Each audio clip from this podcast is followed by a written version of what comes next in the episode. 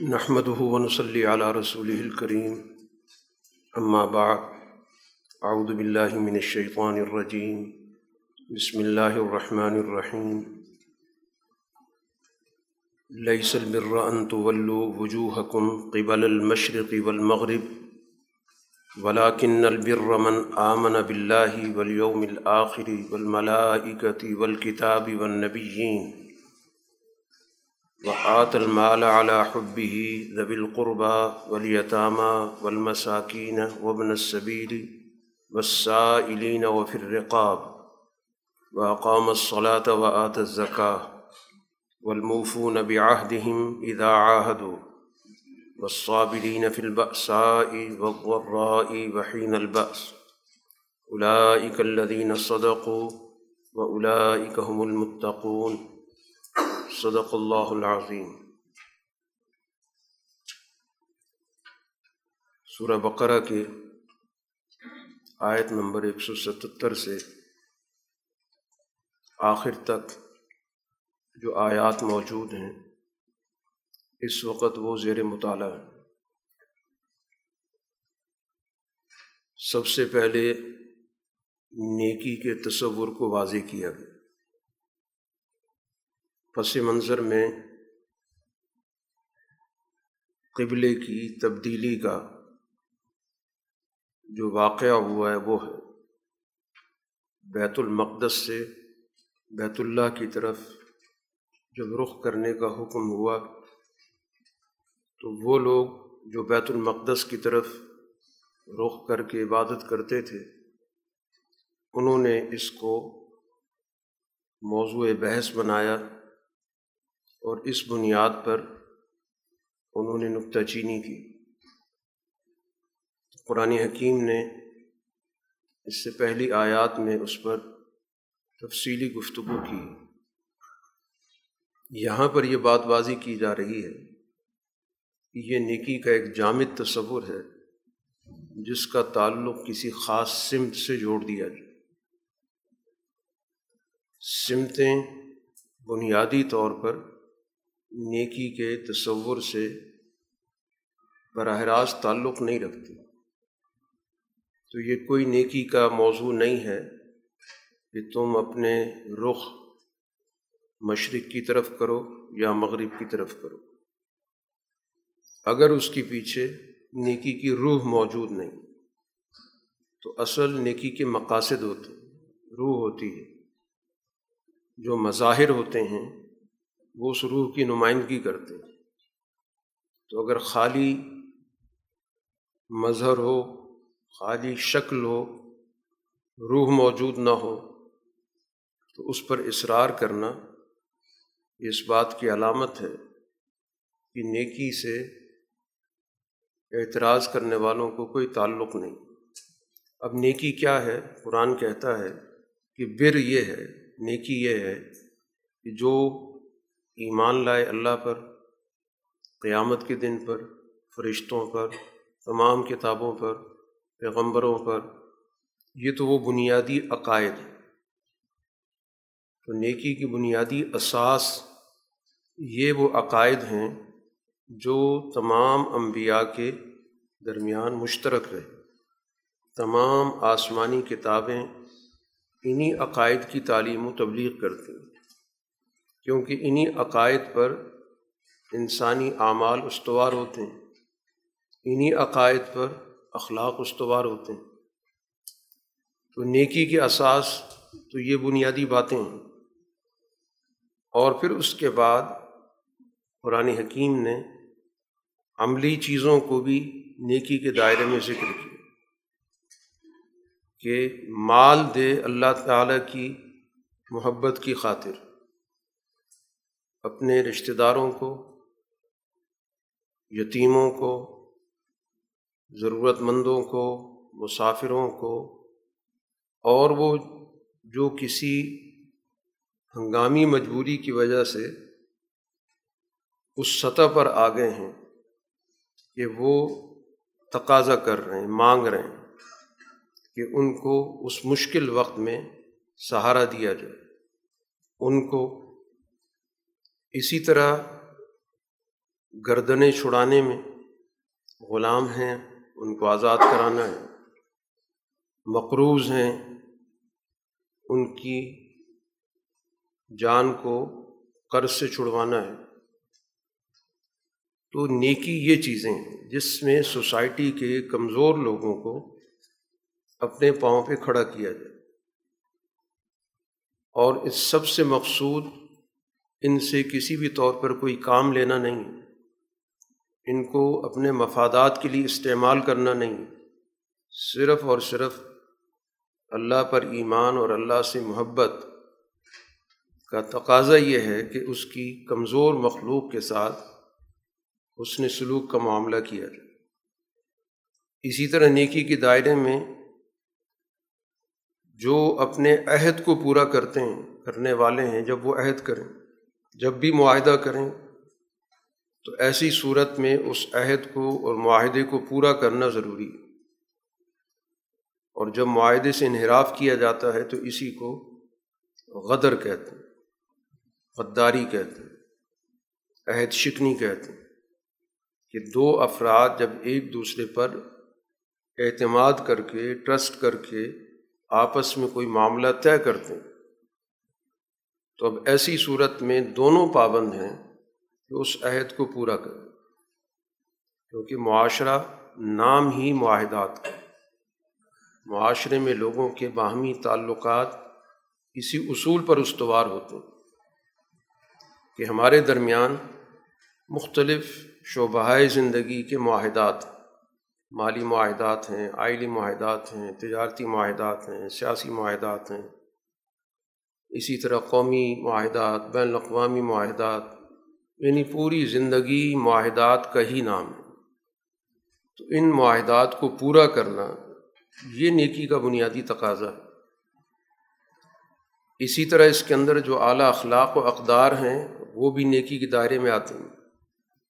صبر کرنے والے، ہر قسم کے حالات میں، سختی کے حالات فقر و فاقے کی حالت ہے، مشکل حالت ہے، تنگی کی حالت ہے، تکلیف کی حالت ہے، جنگ کی حالت ہے۔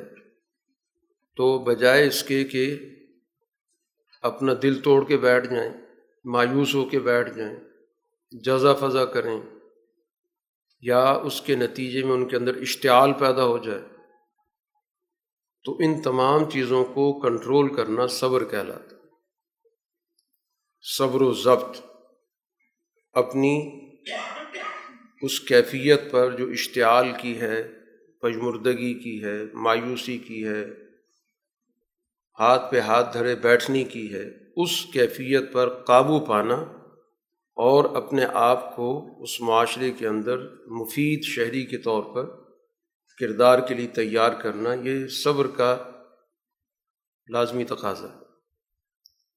یہ تمام چیزیں قرآن ذکر کر رہا ہے، بر کے تصور کہتا ہے۔ نیکی کا بیر کس چیز کو نیکی کہتا ہے؟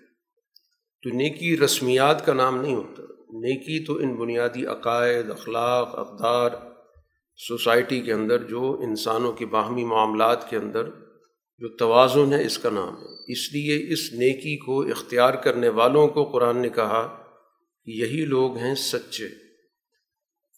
اور یہی لوگ ہیں پرہیزگار، متقی۔ تو سچے متقی، نیکی والے یہ جو عنوانات ہیں، اس تصور کو گویا کہ قرآن نے یہاں پر واضح کر دیا۔ اب قرآن کے اندر جہاں بھی بات آئے گی، سچے لوگوں کی، متقی لوگوں کی، نیک لوگوں کی، تو گویا یہ تصور ذہن کے اندر واضح رہنا چاہیے۔ اگلی آیت میں اہلی ایمان کو ایک اور حکم دیا گیا، کیونکہ یہ جو سورہ ہے، اس سورہ کی بنیادی جو اہمیت ہے، وہ معاشرے کے اندر ایک عادلانہ سسٹم قائم کرنے سے، اور وہ نظام نہ صرف قومی سطح پر، بلکہ بین الاقوامی سطح پر بھی اس کو قائم کرنا۔ خلافت قبرا یہ سورہ بقرہ کا بنیادی موضوع ہے۔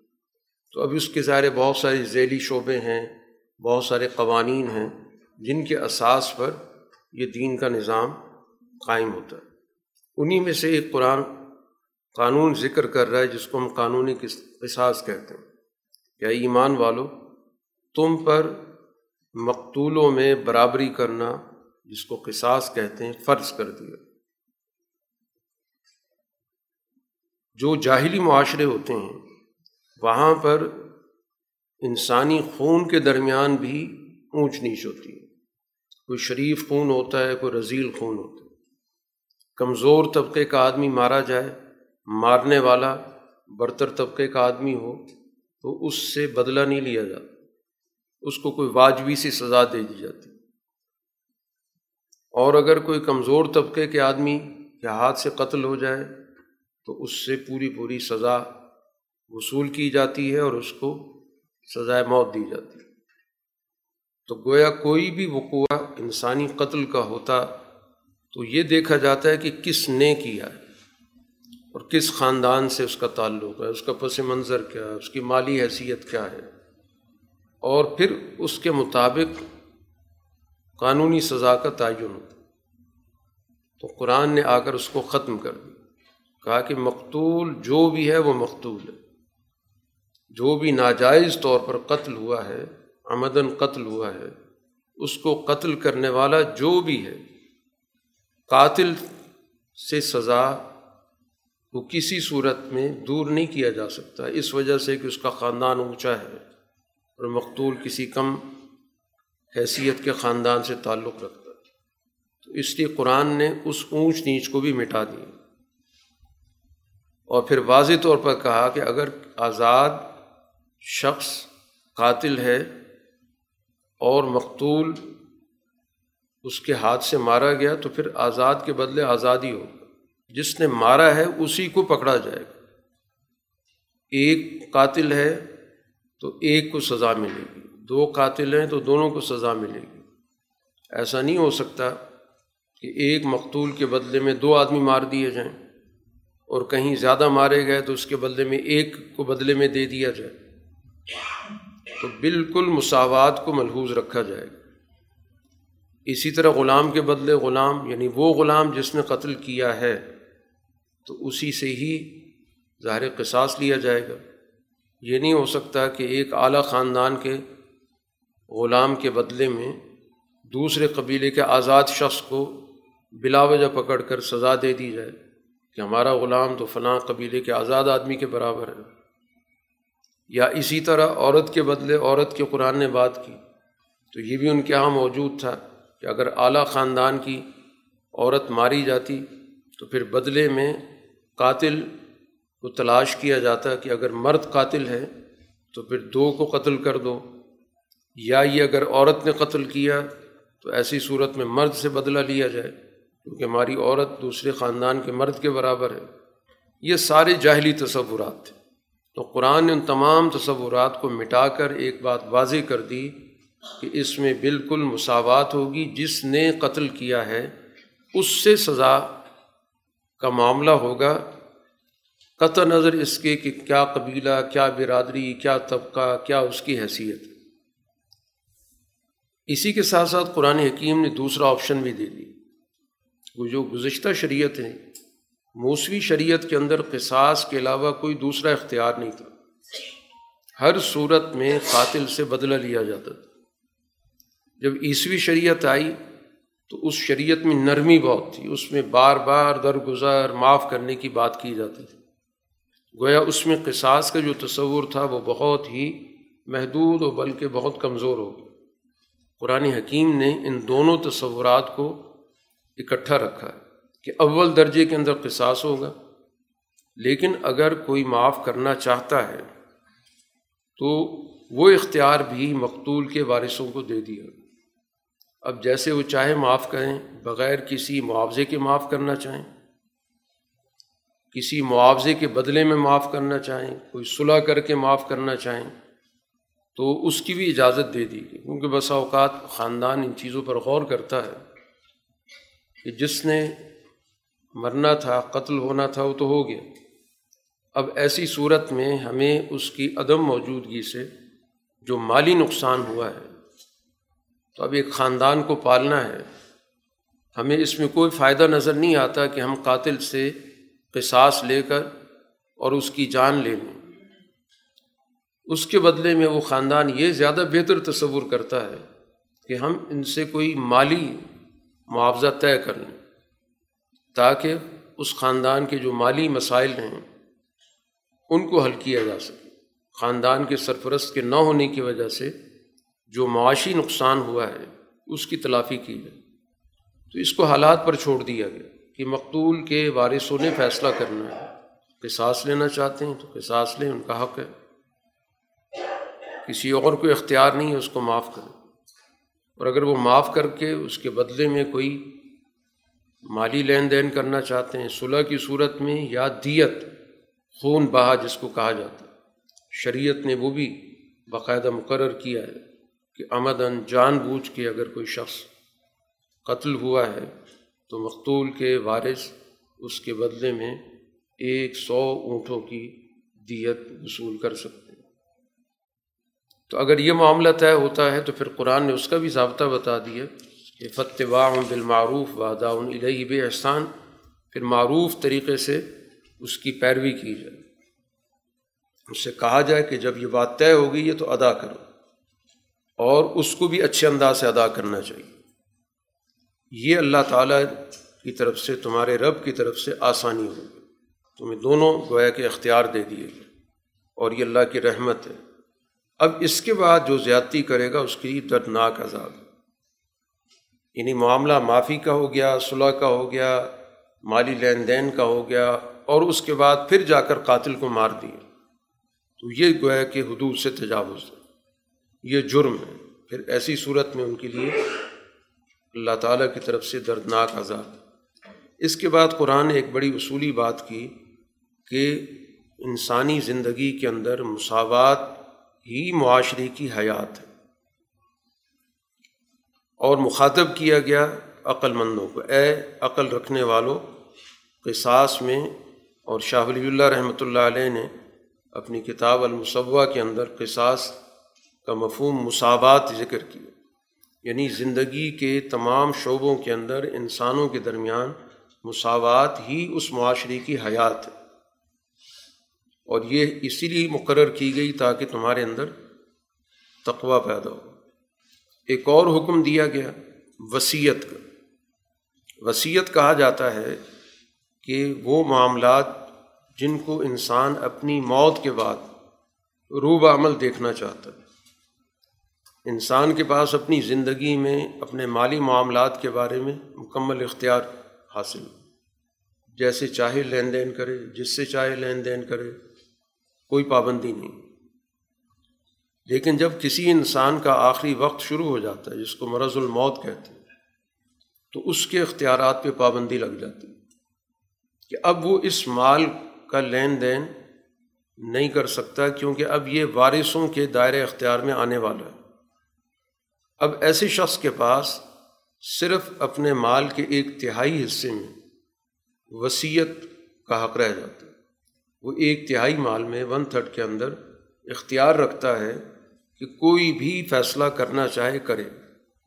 کسی کے نام کرنا چاہتا ہے، کسی کو ڈونیٹ کرنا چاہتا ہے، کسی کو مدد کرنا چاہتا ہے یا اپنے حوالے سے کوئی کار خیر کرنا چاہتا ہے، تو ایک تہائی مال کے اندر شریعت اس کو اختیار دیتی۔ یا اسی طرح کوئی شخص کہتا ہے، ان معاملات پر میرے مرنے کے بعد عمل کیا جائے، تو وہ بھی ایک تہائی کے اندر ہوگا۔ لیکن ایک اور اصول بھی قرآن واضح کرتا ہے کہ وارثوں کے لیے وصیت نہیں ہوتی، کیونکہ ان کے لیے تو حقوق متعین ہیں۔ ان کو کتنا ملے گا؟ وہ سورہ نساء کے اندر اس کی تفصیلات موجود ہیں۔ ہاں جو غیر وارث ہیں، ان کے لیے وصیت۔ اب بسا اوقات ایک غیر وارث اس کے بہت قریبی لوگ بھی ہو سکتے ہیں کسی بھی وجہ سے۔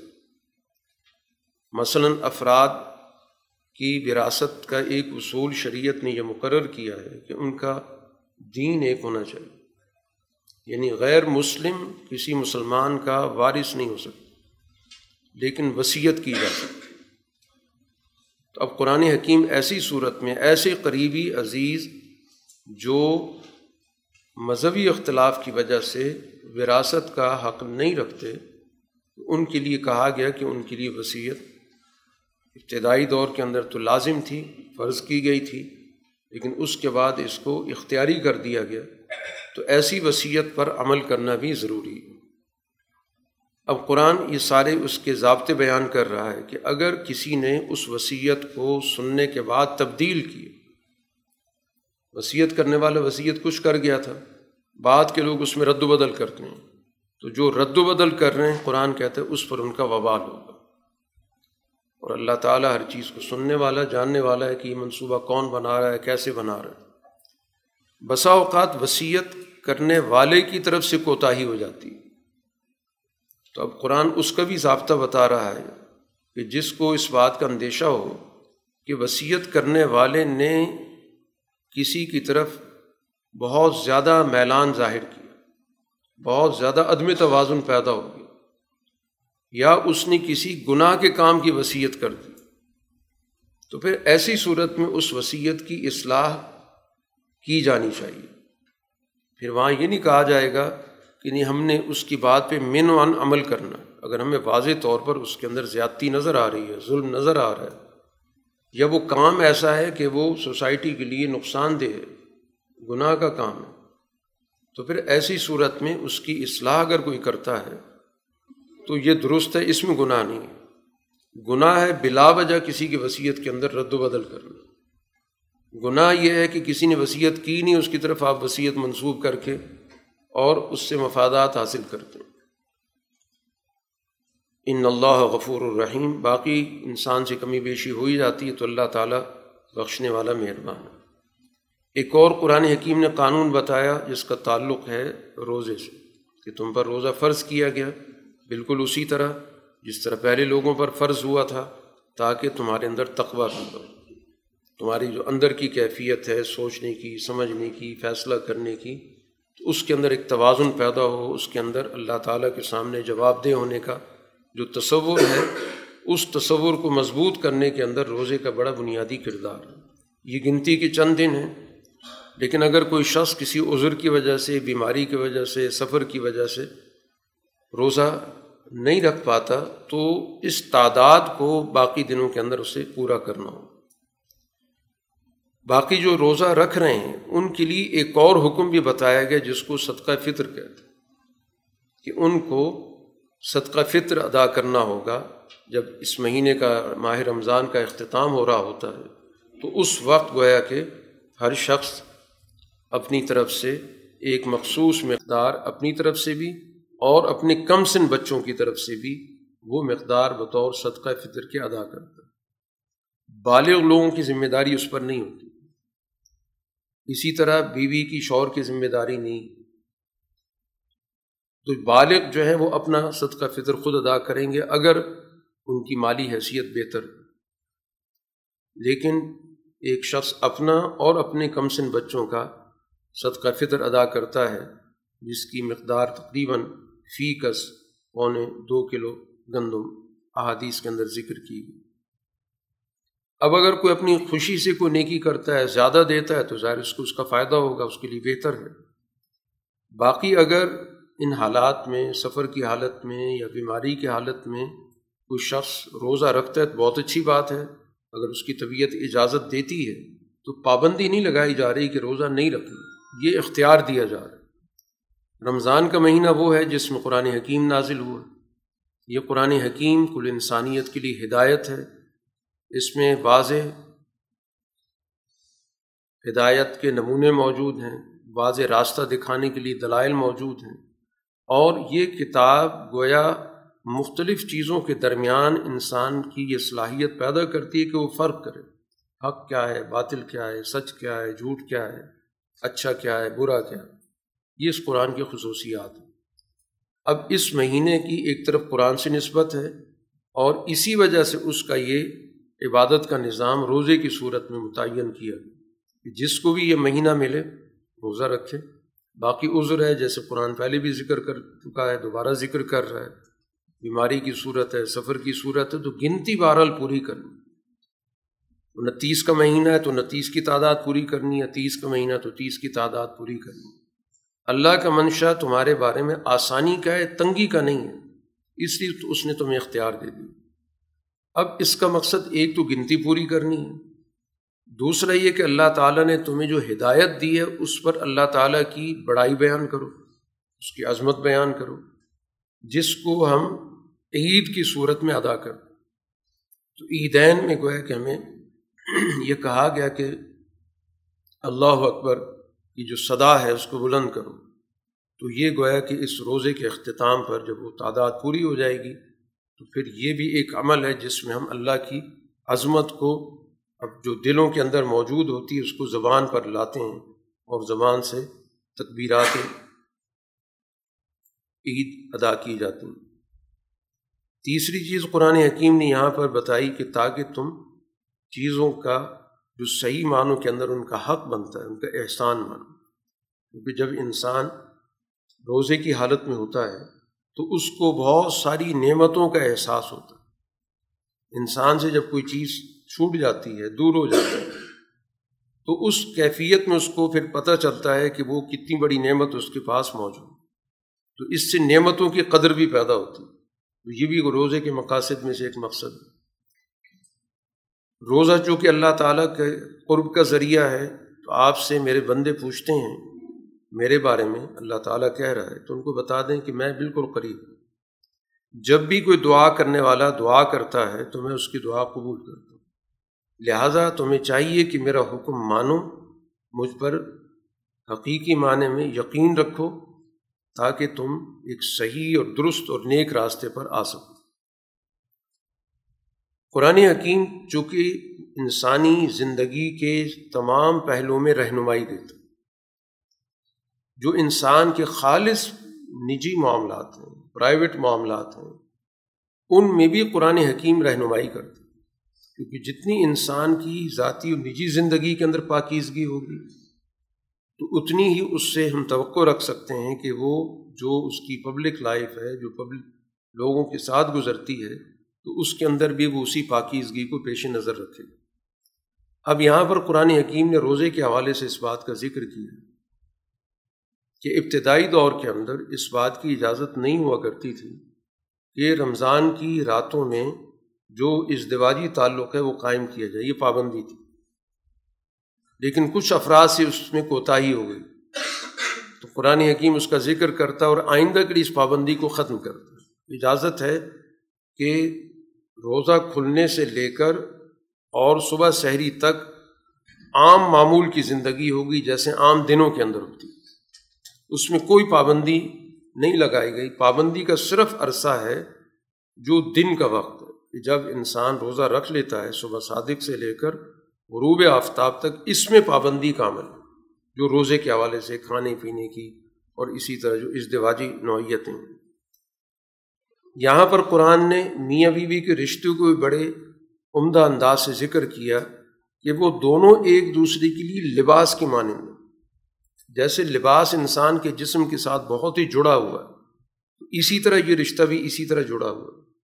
لباس جیسے انسان کے بہت ساری خامیوں کو چھپاتا ہے، اسی طرح میاں بیوی بھی ایک دوسرے کے خامیوں کو چھپاتے ہیں۔ لباس جیسے انسان کے جسم کو تحفظ دیتا ہے، گرمی، سردی سے بچاتا ہے۔ اسی طرح میاں بیوی کا رشتہ بھی اسی طرح ایک دوسرے کو تحفظ فراہم کرتا ہے۔ تو اس رشتے کو گویا کو قرآن حکیم نے جو لباس کا عنوان دیا ہے تو جتنے بھی آپ لباس کی افادیت پر، اس کے پہلوؤں پر، اس کی خوبصورتی پر غور کریں گے تو آپ کو اس رشتے کی معنویت سمجھ میں آئے گی کہ لباس سے ایک انسان کا وقار بھی پیدا ہوتا ہے۔ اسی طرح گویا کہ اس دیواجی زندگی میں میاں بیوی دونوں ایک دوسرے کے لیے وقار کا ذریعہ بھی ہوتے تو بہرحال اللہ تعالیٰ نے ان سے جو خیانت ہو گئی، وہ اس کے علم میں آ گیا اس نے معاف کر دیا اور آئندہ کے لیے ظاہر تمہیں ان معاملات کی اجازت دے دی گئی۔ تو اب یہ جو وقت ہے غروب آفتاب کے بعد، اس میں انسان کھائے، پیے، جو بھی اس کی تقاضے ان سب کو پورا کرے، اور یہ عمل گویا کہ صبح صادق تک ہوگا کہ جب صبح صادق میں جو تاریکی ہے، اس تاریکی سے جب روشنی نکلتی ہے، تو پھر جا کر گویا کہ روزے کا عمل شروع ہو جاتا اسی طرح ایک اور حکم دیا کہ جب اعتکاف کی حالت ہوگی تو پھر اعتکاف کی حالت میں کچھ پابندیاں اور بھی ہوں گی۔ انہیں میں سے ایک پابندی یہ بھی ہے کہ حالت اعتکاف میں ظاہر ہے کہ میاں بیوی کا جو رشتہ ہے، وہ ممنوع ہوگا۔ اس کی اجازت نہیں ہوگی۔ یہ اللہ تعالیٰ کے حدود ہیں۔ ان کے قریب مت جاؤ۔ اللہ تعالیٰ اسی طرح اپنی آیات بیان کرتا ہے تاکہ لوگ جو حرام چیزیں ہیں، ممنوع چیزیں ہیں، ان سے دور رہیں۔ ایک اور حکم دیا گیا کہ اپنے مال آپس میں ناجائز طریقے سے مت کھاؤ۔ کسی کے مال کو ہتھیانے کے جو ناجائز طریقے ہیں، ان سے اپنے آپ کو دور رکھو۔ اور خاص طور پر وہ طریقہ کہ جس میں تم حاکموں کو بھی ملوث کر ان کی تک اپنی رسائی حاصل کر کے، ان تک اپنا پیغام پہنچا کے، ان سے رابطے کر کے تاکہ ان کا اثر و رسوخ اس لیے استعمال کیا جائے تاکہ ہم کسی انسانی جماعت کے مال پہ قبضہ کریں۔ تو اس کو قرآن حکیم نے سختی سے منع کیا۔ رشوت دے کر، جھوٹ بول کر، اثر و رسوخ استعمال کر کے کسی کے مال پر قبضہ کرنا۔ تو اس کی کسی صورت میں گنجائش نہیں۔ ہے یہ کہا جائے کہ یہ قانون نے فیصلہ کر دیا، حکومت نے فیصلہ کر دیا، عدالت نے فیصلہ کر دیا، اگر اس کی بنیاد ہی غلط ہے۔ تو وہ کسی صورت میں بھی درست نہیں ہو سکتی۔ تو گویا مال کی ایک حیثیت ہے ہر آدمی کے پاس جائز وسائل سے جو مال موجود ہے، اس سے فائدہ اٹھانے کا استحقاق اس کے پاس ہے۔ کسی اور کو اختیار نہیں ہے کہ ناجائز طریقے سے اس کے مال پہ قبضہ کرے۔ چوری چکاری سے کرے، رشوت کے ذریعے کرے، دھوکے سے کرے، غصب کر کے کرے، جو بھی یہ ذرائع ہیں، یہ تمام ممنوع اور حرام ہے، ملکیت کسی بھی صورت میں معتبر نہیں۔ ایک اور چیز قرآن حکیم نے ذکر کی، رسول اللہ صلی اللہ علیہ وسلم سے یہ سوال کرتے ہیں چاند کے بارے میں کہ یہ چاند کبھی بڑا ہوتا ہے، کبھی چھوٹا ہوتا ہے۔ تو قرآن حکیم نے اس سوال کا جواب نہیں دیا، کیونکہ اس سوال کے جواب سے معلومات تو آ سکتی ہیں، لیکن اس کا عملی زندگی سے کوئی تعلق نہیں۔ قرآن نے اس کے عملی پہلو کی طرف توجہ دلائی۔ یہ چاند کا جو عمل ہے، در حقیقت یہ انسانوں کے لیے اوقات کے تعین میں بڑا بنیادی کردار ادا کر اس کے ذریعے پتہ چلتا ہے کہ اب مہینے کا آغاز ہو گیا، مہینے کا اختتام ہو گیا۔ اس طرح لوگوں کو اپنی مصروفیات طے کرنے میں آسانی رہتی ہے۔ اور تمام انسانوں کے لیے دنیا کے اندر تمام کیلنڈروں کا آپ جائزہ لے لیں تو سب سے آسان کیلنڈر جس پر ہر آدمی کی براہ راست رسائی ہو سکتی ہے، وہ چاند کا نظام۔ جس کو ہر شخص دیکھ سکتا ہے کہ چاند نکلا ہے اور پھر اسی طرح تاریخوں کے اعتبار سے وہ بڑھتا چلا جاتا ہے، پھر درمیان میں پہنچ کے پھر گھٹنا شروع ہو جاتا ہے۔ تو چاند کو دیکھ کر ہی ظاہر تاریخوں کا اندازہ ہمیشہ سے ہوتا رہا ہے۔ اس کے علاوہ جتنے کیلنڈر ہیں ان کے اندر آپ اپنی معلومات کے بل بوتے پر تو یاد رکھ سکتے ہیں۔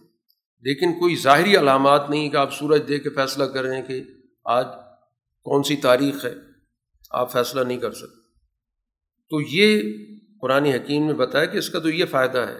اور پھر خاص طور پر دیگر مصروفیات کے ساتھ ساتھ جو انسان کی سرگرمیاں ہیں، ان کے ساتھ ساتھ اس چاند کے ذریعے حج کا تعین ہوتا ہے۔ کہ حج کے ایام کب شروع ہو تو جو اس کے عملی پہلو ہیں، قرآن نے اس کی فادیت بتا دی کہ یہ یہ اس کے فائدے ہیں۔ اسی کے ساتھ قرآن حکیم نے ایک اور چیز کی طرف بھی توجہ دلائی ہے کہ خود ساختہ چیزوں کو نیکی کے طور پر متعین کرنا درست نہیں۔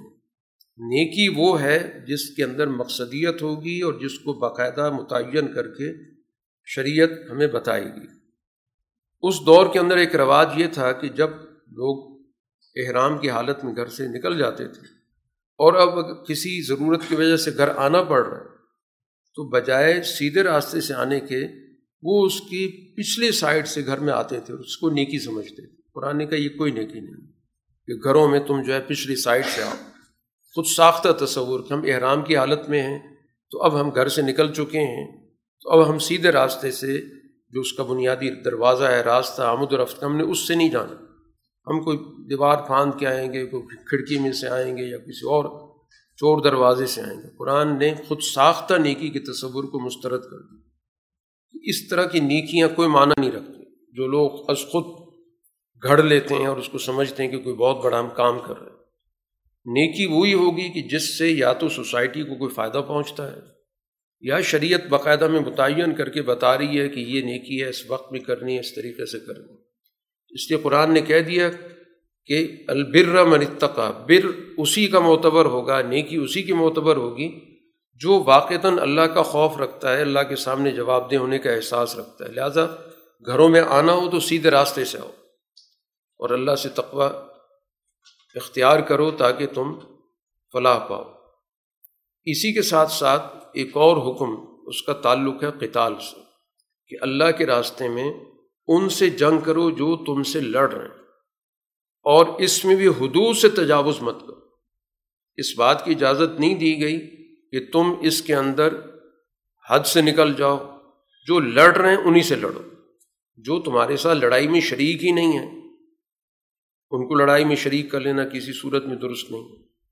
اسی وجہ سے جو غیر جنگجو معاشرے کے اندر افراد ہیں تو سختی سے منع کر دیا گیا کہ ان کے ساتھ جنگ کا کوئی تعلق نہیں، بچے ہیں، عورتیں ہیں، یا اسی طرح اپنے اپنے مذاہب کی عبادت کرنے والے لوگ ہیں، تو وہ ظاہر ان کا جنگ سے کوئی تعلق نہیں، چاہے اس کے قوم سے جنگ بھی ہو رہی ہے صرف جو جنگ جو لوگ ہیں، لڑنے والے ہیں، تو ظاہر جنگ ان سے ہوگی۔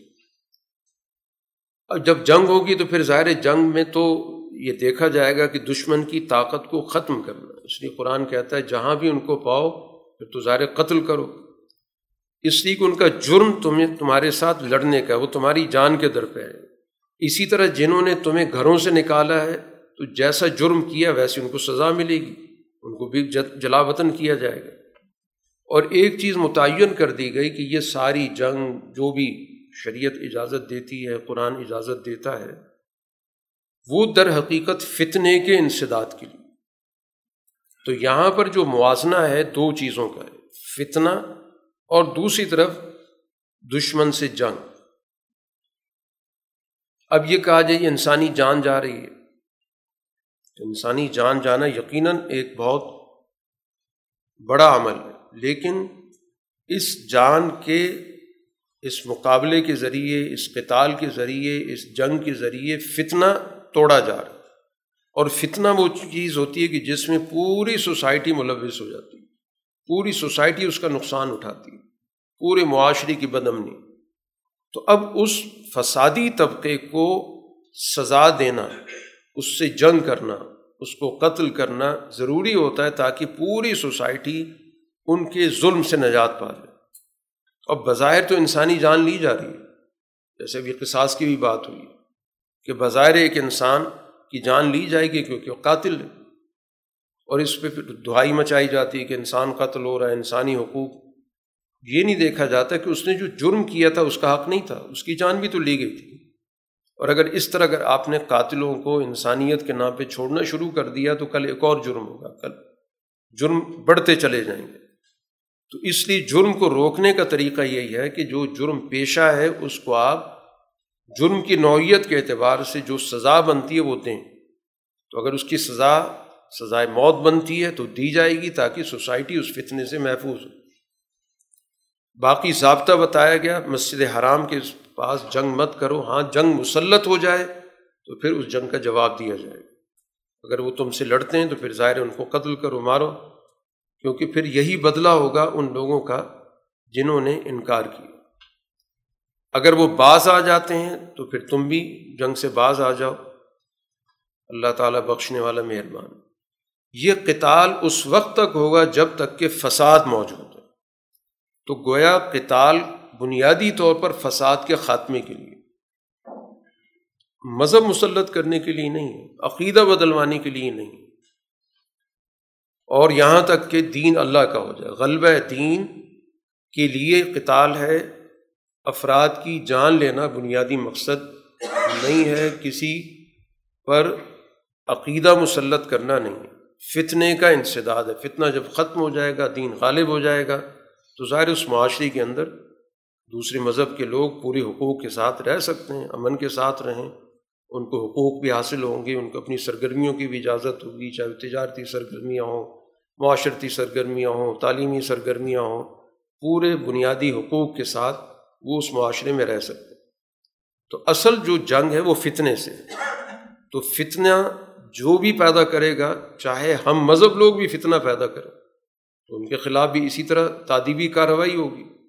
تو متعین کر دیا گیا کہ جو جہاد یا قتال ہے اس کا بنیادی مقصد کوئی عقیدہ مسلط کرنا نہیں ہے، بلکہ فتنے کا خاتمہ ہے۔ اسی کے ساتھ انفاق کا حکم دیا گیا کہ اللہ کے راستے میں خرچ کرو اور اپنی جانیں ہلاکت میں مت ڈالو۔ اگر سوسائٹی میں تم خرچ نہیں کرو گے تو یہ در حقیقت سوسائٹی کو ہلاکت میں مبتلا کرنا ہے اور اپنے آپ کو بھی ہلاکت میں ڈالنا سوسائٹی کے بقا اسی میں ہے کہ اس کے اندر مال کی سرکولیشن رہے۔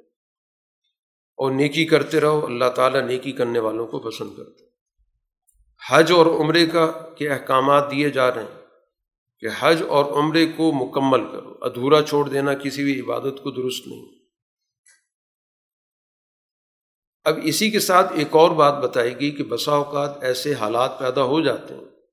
جیسا کہ مسلمانوں کے سامنے ہوئے تھے کہ جب رسول اللہ صلی اللہ علیہ وسلم کے ساتھ وہ قافلہ نکلا تھا عمرہ کرنے کے لیے اور سارے حالت احرام میں تھے اور ان کو ہدیبیہ پہ روک دیا گیا۔ اجازت نہیں دی گئی کہ وہ بیت اللہ تک پہنچے۔ اب اس طرح کی اگر حالت پیدا ہو جاتی ہے تو پھر اس کا حل کیا ہے؟ کیونکہ احرام تو مکمل اس وقت ہوتا ہے، اس وقت کھولا جائے گا جب آپ وہاں پہ جائیں گے، طواف کریں گے صحیح کریں گے، تو پھر جا کے اجازت ہوتی، احرام کھولنے کی، اس سے پہلے تو اجازت نہیں ہوتی۔ لیکن ایسے حالات اگر پیدا ہو جائیں یا کوئی شخص بہت شدید بیمار ہو گیا، احرام باندھ دیا لیکن اس کے بعد اب وہ سفر کے قابل نہیں رہا۔ احرام باندھ دیا لیکن جس راستے سے اس نے جانا ہے، وہ راستہ پرامن نہیں رہا۔ وہاں پر جنگ شروع ہو گئی، یا اس علاقے کے اندر ڈکیتوں کا راج ہو گیا، وغیرہ وغیرہ۔ تو اس کا بھی قرآن حکیم نے حل بتایا کہ پھر ایسی صورت کے اندر اس کو ایک جانور کی قربانی دینی ہوگی لیکن یہ جانور ذبح ہوگا حرم کے اندر۔ وہاں کسی کی ذمے کرنا ہوگا کہ وہ اس کی طرف سے اس جانور کو ذبح کرے۔ اس وقت تک اس پر احرام کی پابندیاں رہیں گی۔ وہ سر کے بال نہیں مڑوا سکتا۔ اس کے ساتھ طے کرے باقاعدہ وہ تاریخ طے کرے اور اس تاریخ پر وہ جانور وہاں ذبح ہوگا تو پھر یہاں سے اس کا احرام ختم ہو جائے گا۔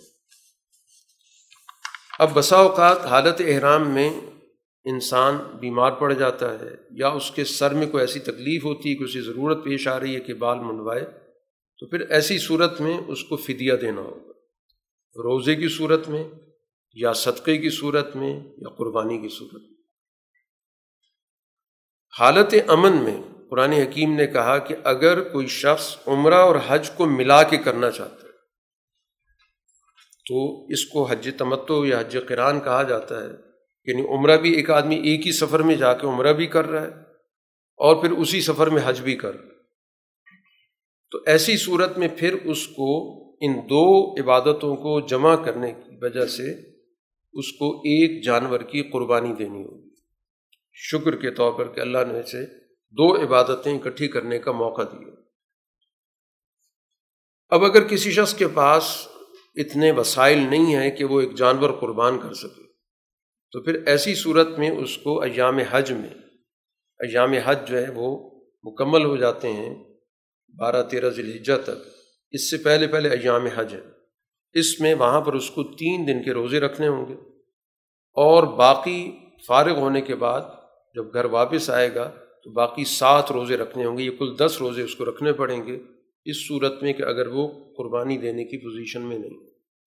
لیکن یہ جو اللہ نے سہولت دی ہے کہ ایک ہی سفر میں آپ یہ دو عبادتیں عمرہ اور حج کی کر سکتے ہیں، یہ باہر سے آنے والے لوگوں کے لیے، جو مسجد حرام میں رہتے ہیں، اس مکہ میں رہتے ہیں ان کو اس بات کی اجازت نہیں ہے، کیونکہ وہ ہر وقت عمرہ کر سکتے ہیں۔ تو اس لیے وہ اگر حج کریں گے تو اکیلا حج کریں گے، عمرے کے ساتھ نہیں کریں گے۔ یہ باہر سے چونکہ لوگ جاتے ہیں، تو ایک بہت بڑا سفر ہے اور آج کے دور میں تو ویسے ہی ظاہر ہے کہ ایک مشکل سفر ہو گیا۔ تو اس لیے یہ ان کو اللہ تعالیٰ نے یہ رعایت دی ہے اور اس کے احکام بیان کیے۔ حج کے متعین مہینے، شوال سی قادہ اور ذی الحجہ کے آدھے تک۔ اب ان مہینوں میں جو شخص بھی حج اپنے اوپر لازم کرتا ہے، احرام باندھ دیتا ہے۔ تو احرام باندھنے کے بعد کئی پابندیاں آ جاتی ہیں۔ قرآن ان کا ذکر کر رہا ہے کہ اب ایسی صورت کے اندر کسی بھی طور پر وہ اپنی جو ازدواجی زندگی ہے، ازدواجی تعلق ہے، وہ قائم نہیں کر سکتے کوئی بھی ایسا کام جو حالت احرام میں اس کے لیے ممنوع کر دیا گیا، ویسے وہ جائز ہے۔ احرام کی کئی پابندیاں آ جاتی ہیں۔ خوشبو نہیں استعمال کر سکتا یا اسے رسلے ہوئے کپڑے نہیں پہن سکتا، وغیرہ وغیرہ۔ تو اب ان کی بھی اس نے پوری پوری تعمیل کرنی ہے، اس میں کسی بھی صورت میں اس کی خلاف ورزی نہیں کرنی۔ اور تیسری چیز یہ کہ اس حالت میں اس نے اپنے غضب کی جو قوت ہے، غصے کی حالت ہے، اس پہ قابو پانا ہے۔ کوئی جھگڑا نہیں کرنا۔ تو گویا ایک مکمل تربیتی نظام ہے، جس کو ہم حج کا نظام کہتے ہیں۔ کہ جب وہ اپنی ان تمام چیزوں پہ قابو رکھے گا تو یقیناً اس کی بہت ساری صلاحیتیں بہتر ہوں گی، بہت ساری اس کی عادات درست ہوں گی۔ اس کے علاوہ بھی جو تم نیکی کرو گے، اللہ تعالیٰ کو وہ نیکیاں پتہ ہیں۔ اسی طرح ایک یہ بات بھی واضح کر دی گئی کہ اب اپنے ساتھ زیادہ راہ لے کے جایا کرو۔ اس دور کے اندر کچھ لوگ حج کے لیے چل پڑتے تھے، وہ سمجھتے یہ تھے کہ وہاں پر لوگوں سے ہم تعاون لے لیں گے، مانگ لیں گے۔ قرآن نے کہا کہ بہترین زیادہ راہ یہ کہ لوگوں سے سوال کرنے سے بچو۔ اپنے پاس اتنا سامان لے کر جاؤ، اتنے وسائل لے کر جاؤ کہ وہاں پر بغیر کسی مانگے تانگے اپنے اس پورے حج کے سفر کو مکمل کر سکو۔ اس میں بھی کوئی حرج نہیں کہ کوئی شخص اگر اس سفر میں اپنی ضروریاتی زندگی کے لیے کچھ سامان لے کر جاتا ہے وہاں پر خرید و فروخت کے لیے۔ مقصد حج ہی ہے، لیکن ضمنی طور پر کہ میرے تقاضے ایسے ہیں، مجھے کچھ وسائل ساتھ لے کر جانے چاہئیں اور وہاں پر جا کے میں ان کی تجارت کروں گا، بیچ دوں گا، کچھ اس سے مجھے پیسے مل جائیں گے، تو اس میں کوئی حرج کی بات نہیں عرفات سے جب واپس آؤ تو مزدلفہ آتے ہیں، مزدلفہ کے اندر ایک پہاڑ ہے، اس کو مشعر حرام کہا جاتا ہے۔ تو کہا گیا کہ جب وہاں سے واپسی ہوگی عرفات سے نو ذوالحجہ کو، تو اس کی رات کو قیام مشعر حرام کے پاس کرو۔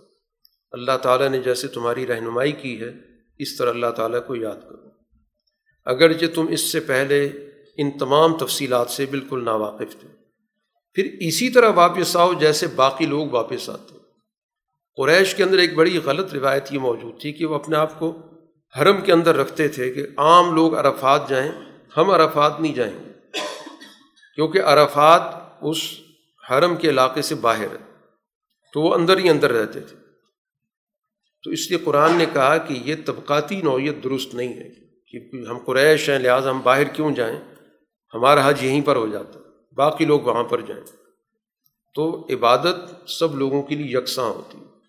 اس لیے حکم دیا جا رہا ہے، جیسے باقی لوگ جاتے ہیں، اسی طرح تمہیں بھی اسی طرح جانا ہوگا۔ اللہ سے مغفرت مانگتے رہو، اللہ تعالیٰ بخشنے والا مہربان جب یہ مناسب کے حج مکمل ہو جائیں تو پھر اللہ تعالیٰ کو اسی طرح یاد کرو جس طرح تم اپنے آبا و اجداد کو یاد کرتے ہو۔ بلکہ آبا و اجداد سے بھی زیادہ اللہ کا ذکر کرو۔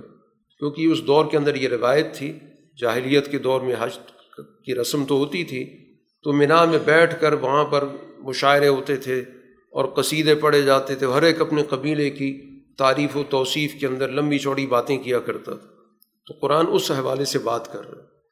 کہ جس طرح اپنے آبا و اجداد کے ذکر کرتے اللہ کا ذکر کیا کرو، بلکہ اس سے بھی زیادہ کیا کرو۔ اب اس موقع پر مختلف قسم کے رجحانات کے لوگ ان کا ذکر کیا گیا کہ کچھ تو ایسے لوگ آتے تھے کہ جن کا صرف دنیاوی مقصد ہوتا تھا۔ وہ اللہ سے دعا بھی کرتے تھے تو اپنا کوئی دنیاوی مفاد حاصل کرنے کے لیے۔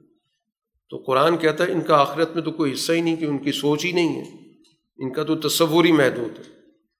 جامع تصور ان لوگوں کا ہے جو جامع دعا کرتے ہیں، جو اللہ سے دعا کرتے ہیں کہ ربنا آتینہ فی دنیا حسن کہ اللہ میں دنیا کے اندر بھی بھلائی عطا کر اور فی الآخرت حسنا اور آخرت میں بھی بھلائی عطا کر اور ہمیں آگ کے عذاب سے بچا۔ تو قرآن یہ کہتا ہے کہ جس نے جیسا کام کیا ویسے اس کو حصہ ملے گا۔ اس کی محدود سوچ ہے، اس نے صرف دنیا کی کوئی محنت کی ہے، اس حوالے سے اللہ سے تقاضا رکھا تو اس کے مطابق اس کی دعا قبول ہو جائے گی اور جس نے جامع دعا مانگی ہے تو اس کو اس کے مطابق اللہ تعالیٰ کی طرف سے اس کا حصہ ملے گا۔ گنے چنے دن، یہ جو منا کے دن جس کے اندر جا کے حجاج ایک جگہ پہ قیام کرتے ہیں، دس، گیارہ، بارہ ذی الحجہ ان دنوں کے اندر اللہ کا ذکر بکثرت کرو۔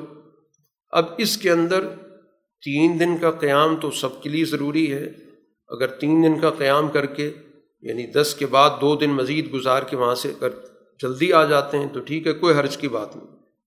لیکن اگر ایک دن اور گزاریں گے تو پھر ظاہر ہے کہ جن کے اندر تقوی موجود ہے، ان کے لیے اس کے اندر اعلیٰ درجے موجود ہیں، ان کے لیے کوئی حرج کی بات نہیں ہے۔ تو یہ گویا کہ ایک دن کی وہاں پر رعایت موجود ہے۔ اگر ایک دن مزید قیام کر کے رمی کر لیں گے تو مزید ثواب مل جائے گا۔ لیکن اس بات کی اجازت ہے کہ تین دن مکمل کر کے وہاں سے آ سکتے ہیں۔ ان تفصیلات کے ذکر کرنے کے بعد دو طرح کے معاشرتی رویے رکھنے والے گروہوں کا ذکر کیا کہ کچھ لوگ ایسے ہیں جو بظاہر اچھی باتیں کرتے ہیں، لیکن ان کا جو ایجنڈا ہے وہ معاشرے کے اندر فساد کا ہے۔ کچھ ایسے لوگ ہیں کہ جن کی بات آپ کو دنیا کی زندگی میں پسند آتی ہے۔ بڑی اچھی بات کر رہے ہیں، بڑی معقول بات کر رہے ہیں۔ اور وہ اللہ کو اپنے دل کی باتوں پہ گواہ بھی بنا رہے ہیں۔ حالانکہ دل میں اچھائی موجود نہیں ہے، صرف لوگوں کو یقین دلانے کے لیے۔ اور اصل حالت کیا ہے کہ الد الخسام سخت قسم کے جھگڑا لو اب یہ وہ لوگ ہیں کہ جو رسول اللہ صلی اللہ علیہ وسلم کی مجلس میں تو آتے ہیں، اپنی نیکی کا یقین دلاتے ہیں، لیکن فسادی ذہنیت ہے۔ جب یہاں سے واپس جاتے ہیں تو زمین میں فساد مچاتے پھرتے ہیں۔ کھیتیاں تباہ کر دیں، جانور تباہ کر دیے۔ تو قرآن کہتا ہے کہ اللہ تعالیٰ فسادی لوگوں کو یا فساد کو پسند نہیں کرتا۔ میں چکنی چپڑی باتیں کرنا، اس سے معاشرے کا کوئی بھلا نہیں ہوتا۔ معاشرے کی اصل بھلائی تو اس چیز سے ہے کہ وہ سوسائٹی میں اس طرح کا کردار ادا کر تو فساد پیشہ طبقہ چاہے گفتگو کتنی اچھی کرتا ہو، وہ اللہ تعالیٰ کے یہاں کسی بھی صورت میں پسندیدہ نہیں ہو سکتا۔ ان لوگوں کی حالت تو یہ کہ جب ان کو کہا جاتا ہے فساد سے بچو، رکو، اللہ کا خوف کرو، تو ان کی انا آڑے آتی ہے۔ مزید گناہوں کی طرف جاتے ہیں۔ تو ان کے لیے جہنم ہی کافی ہے۔ بہت برا ٹھکانا دوسری جماعت وہ ہے اہل ایمان کی کہ جس نے اپنے آپ کو اللہ تعالیٰ کی رضا کے حصول کے لیے بیچ دی، سودا کر لیا۔ کہ ہمارے تمام وسائل لے لو، لیکن ہمیں جو دین کے تقاضے ان کو پورا کرنے تو ان کے سامنے مفادات کی ذہنیت نہیں ہے۔ وہ اپنی تمام چیزیں اللہ کے راستے میں قربان کرنے کے لیے تیار ہیں۔ ان کی تعریف کی گئی کہ اللہ تعالیٰ اپنے ایسے بندوں پر بہت مہربان ہے۔ اہل ایمان سے کہا جا رہا ہے ادخروف اسلم کاف اسلام میں پورے کے پورے داخل ہو۔ یہ نہیں کسی ایک شعبے کو اختیار کر لیا، دوسرے کو چھوڑ دیا۔ پورا کا پورا دین ہے اور سارا دین ایک دوسرے سے جڑا ہوا ہے، مربوط ہے۔ مکمل نظامی زندگی کو اختیار کرو اور شیطان کے قدموں پر مت چلو۔ اس کا مطلب یہ ہوا کہ کسی ایک شعبے کو اختیار کر لینا، دوسرے شعبے کو چھوڑ دینا، یہ شیطان کا ایجنڈا۔ ہے شیطان معاشرے کے اندر مختلف اس کے روپ ہیں، مختلف طریقے ہیں۔ تو نیک لوگوں کے ساتھ اس کا طریقہ کار یہی ہوتا ہے۔ وہ کسی ایک شعبے میں ان کو سب کو مصروف کر دیتا ہے اور وہ اس شعبے کو ہی کل دین سمجھ کے کام کر رہے ہوتے تو اس لیے بظاہر نیکی کا کام ہے۔ لیکن شیطان نے ان کو دیگر شعبہ زندگی سے محروم کر دی دور بھی کر دیا اور ان کے ذہنوں سے بھی نکال دیا۔ تو محدود زندگی، دین کا جو تصور ہے، یہ در حقیقت شیطان کا ایجنڈا ہے۔ وہ کھلا دشمن ہے۔ اب بینات واضح دلائل تمہارے پاس آ چکے ہیں۔ اس کے باوجود تم اگر پھسل رہے ہو پچل رہے ہو، وہاں سے ہٹ رہے ہو جان لو کہ اللہ تعالیٰ کوئی عاجز نہیں ہے، وہ غالب بھی ہے۔ لیکن فیصلہ فوری نہیں کرتا، حکمت والا ہے، موقع دیتا ہے کہ تم کسی بھی وقت اگر واپس آنا چاہو تو آ جاؤ، واپسی کا موقع موجود۔ تو اللہ تعالیٰ غلبے کی طاقت رکھنے کے باوجود اس کے اندر جلد بازی کی نوعیت نہیں کہ فوری فیصلے کر دے، حکمت والا۔ اب ان کی نوعیت یہ ہے کہ ان کے پاس نبی آ چکے ہیں، لیکن یہ یہ اس انتظار میں کہ اللہ خود آئے بادلوں کے اندر، ملائکہ آئیں پھر فیصلہ ہو۔ تو یہ ان کی حد درجے کی ڈٹائی ہے۔ قرآن کہتا ہے کہ پھر جب ایسی صورت حال ہوگی تو پھر تو گویا کہ فیصلہ ہی ہو جائے گا۔ یہ تو اللہ تعالیٰ کا انعام ہے کہ اس نے پیغمبر کو بھیجا ہوا ہے اور یہاں پر اس کے انکار کے باوجود موقع موجود ہے مولت موجود ہے۔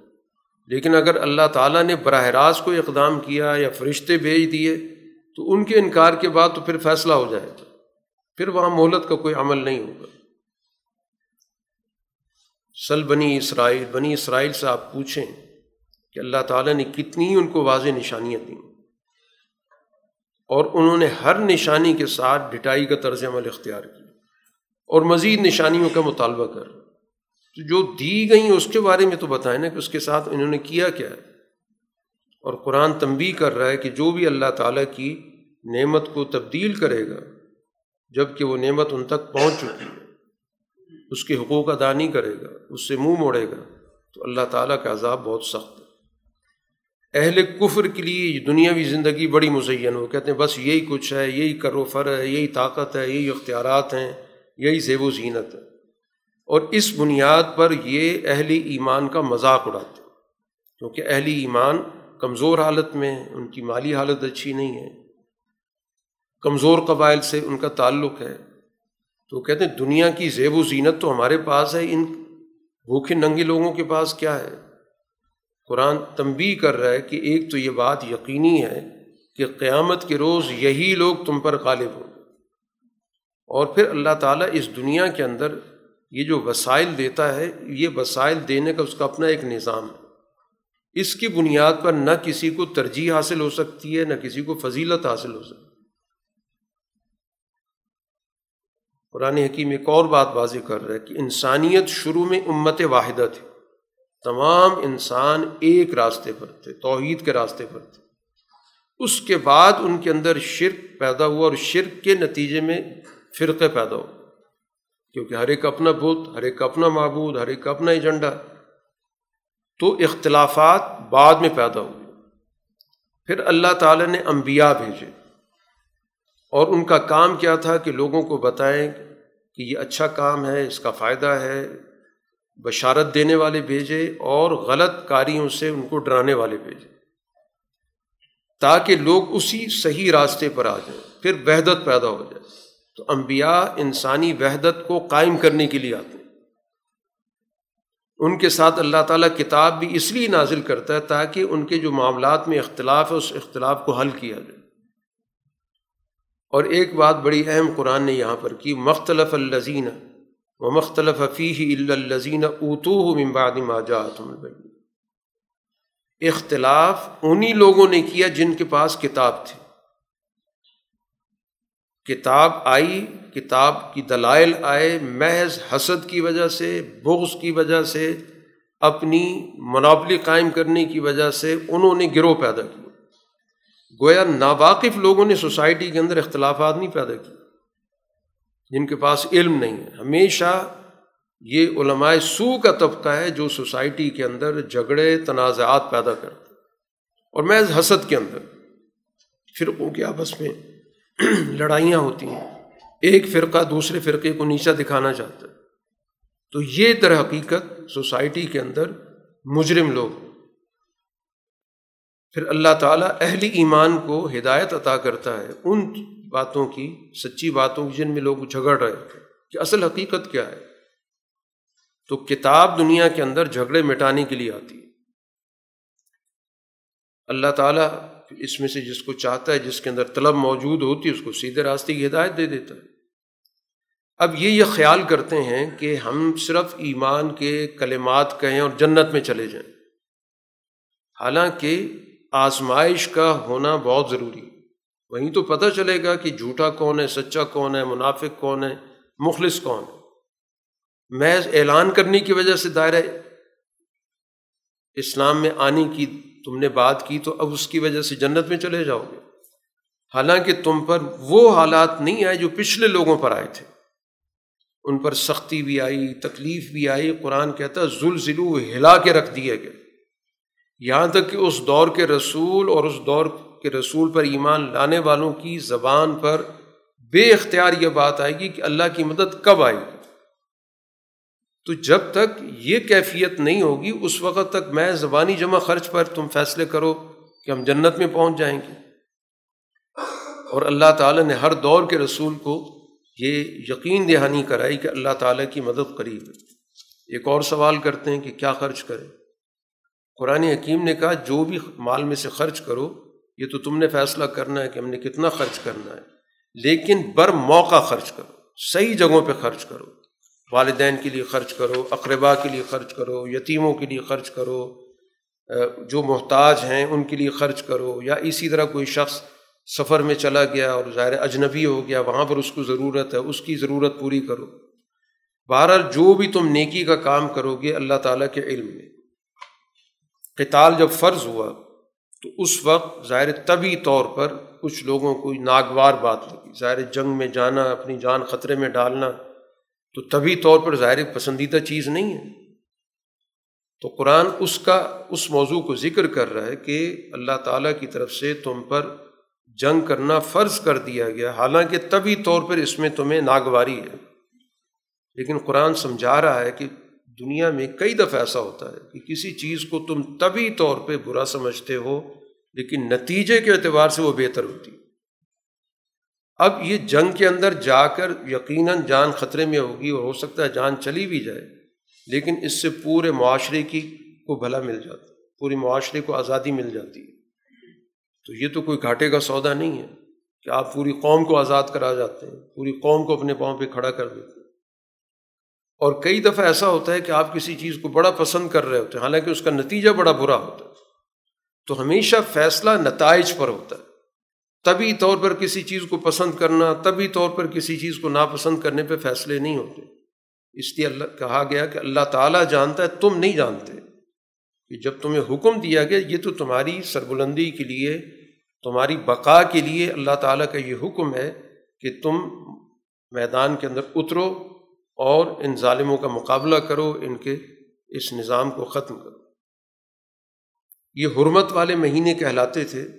ان کا پہلے سے تصور موجود تھا، رجب، ذی قادہ ذی الحجہ، محرم۔ یہ چار مہینے حرمت کے کہلاتے تھے۔ زمانہ جاہلیت میں بھی ان مہینوں کے اندر جنگ کو برا سمجھا جاتا۔ ایک دفعہ اتفاق کی بات یہ ہوئی کہ رسول اللہ صلی اللہ علیہ وسلم نے جو مہم بھیجی ان کی جنگ ہوئی۔ مسلمان یہ سمجھ رہے تھے کہ یہ جماعت الاخرا کا آخری دن تیس تاریخ۔ لیکن حقیقت میں رجب کا چاند نظر آ چکا تھا، لیکن ان کے علم میں نہیں تھا۔ اس لا علمی میں انہوں نے جنگ کی۔ اب اس کو تو انہوں نے موضوع بنا لیا کہ دیکھیں مسلمانوں نے حرمت والے مہینے کی خلاف ورزی کی۔ اور رسول اللہ صلی اللہ علیہ وسلم سے باقاعدہ یہ سوال ہوا کہ آپ سے پوچھتے ہیں کہ حرمت والے مہینے میں جنگ کرنے کی شرعی حیثیت کیا ہے؟ تو آیات نازل ہوئی کہ آپ ان کو بتا دیں کہ اس مہینے میں جنگ کرنا ایک بڑا گناہ ہے۔ لیکن اس سے بڑا گناہ جس کا یہ ارتکاب کر رہے ہیں، مسلمانوں سے تو لا علمی میں ہو گیا۔ ان کو تو یہ پتہ نہیں تھا کہ آج یکم رجب ہے۔ لیکن یہ جو سوال کرنے والے لوگ ہیں، ان کا اپنا طرز عمل کیا ہے؟ یہ اللہ کے راستے سے روک رہے ہیں، اللہ کا انکار کر رہے ہیں، مسجد حرام سے یہ لوگ روک رہے ہیں، وہاں کے باشندوں کو انہوں نے وہاں سے نکالا ہے، مکہ کے لوگوں کو مکہ سے نکالا ہے۔ یہ اللہ تعالیٰ کے نزدیک اس سے بھی بڑا جرم، اپنے جرم پہ پردہ ڈال رہے ہیں۔ قرآن نے یہاں پر چار جرائم ان کے ذکر کر دی ولفتنا تو اکبر و من القد یہ سارے فتنہ باز ہیں۔ ان کا طرز عمل فتنے کا ہے، فساد کا ہے۔ یہ بڑا جرم ہے، بنسبت اس کے کہ جو لا علمی میں مسلمان کے ہاتھ سے دشمن مارا گیا۔ تو یہ گویا کہ قرآن نے سمجھایا ہے اس بات کو کہ حقائق پر تمہیں نظر رکھنی چاہیے۔ پروپیگنڈے میں نہیں آنا چاہیے۔ اور ہمیشہ پروپیگنڈا وہی عناصر کرتے ہیں جو بڑے مجرم ہوتے ہیں۔ کسی چھوٹی چیز کو پکڑ لیا اور پروپیگنڈا شروع کر دیا کہ یہ دین پر عمل نہیں کرتے، حرمت کے مہینوں کو پامال کرتے ان کا تو طرز عمل یہ ہے کہ یہ اس وقت تک تم سے لڑتے رہیں گے جب تک کہ تمہیں اپنے دین سے ہٹا نہ دیں۔ اگر ان کے بس میں ہو تو تو تمہیں دین سے ہٹا دیں۔ لڑ لڑ کے جنگ مسلط کر کے۔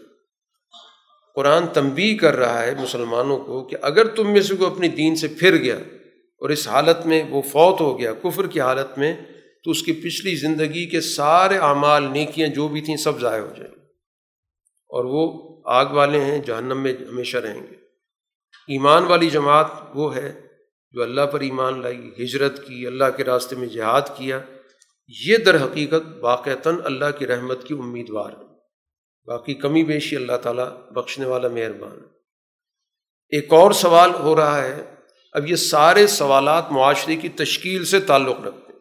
کیونکہ سورہ کا بنیادی مضمون جو کہ خلافت ہے۔ تو خلافت سے یعنی سسٹم کے کیا کیا تقاضے ہیں، اسی حوالے سے یہ سارے سوالات قرآن حکیم نے یہاں پر ذکر کی اسی طرح یہ پوچھتے ہیں جوئے کے بارے میں، شراب کے بارے میں کہ اس کی کیا حقیقت ہے۔ تو سب سے پہلے تو ان کو ان کے ذہن کو صحیح رخ پر ڈالنے کے لیے یہاں پر جواب دیا گیا۔ اب یہ قانون سازی نہیں ہو رہی۔ کہ یہ جو پہلو ہے دونوں، جوئے کا بھی اور شراب کا بھی، اس کے اندر ایک بڑا گناہ ہے۔ لیکن کچھ فائدے بھی ہیں۔ وقتی طور پر شراب پی کر انسان جو ہے وہ غم بھلا دیتا ہے۔ جوئے کے اندر وقتی طور پر پیسہ مل جاتا ہے۔ لیکن دوسری طرف اس کے اتنے سارے نقصانات ہیں جب انسان کی عقل معاف ہو جاتی ہے تو پھر وہ دنیا کے اندر کوئی بھی کردار نہیں ادا کر سکتا۔ وہ بڑے سے بڑا گناہ بھی کرے گا، بڑے سے بڑا قتل بھی کرے گا، بڑے سے بڑا ڈکیتی بھی، کا عمل بھی کرے گا۔ تو سوسائٹی کے لیے وہ تباہی کا باعث بنے گا۔ اس کے سامنے کوئی اچھے برے کی تمیز نہیں رہے گی۔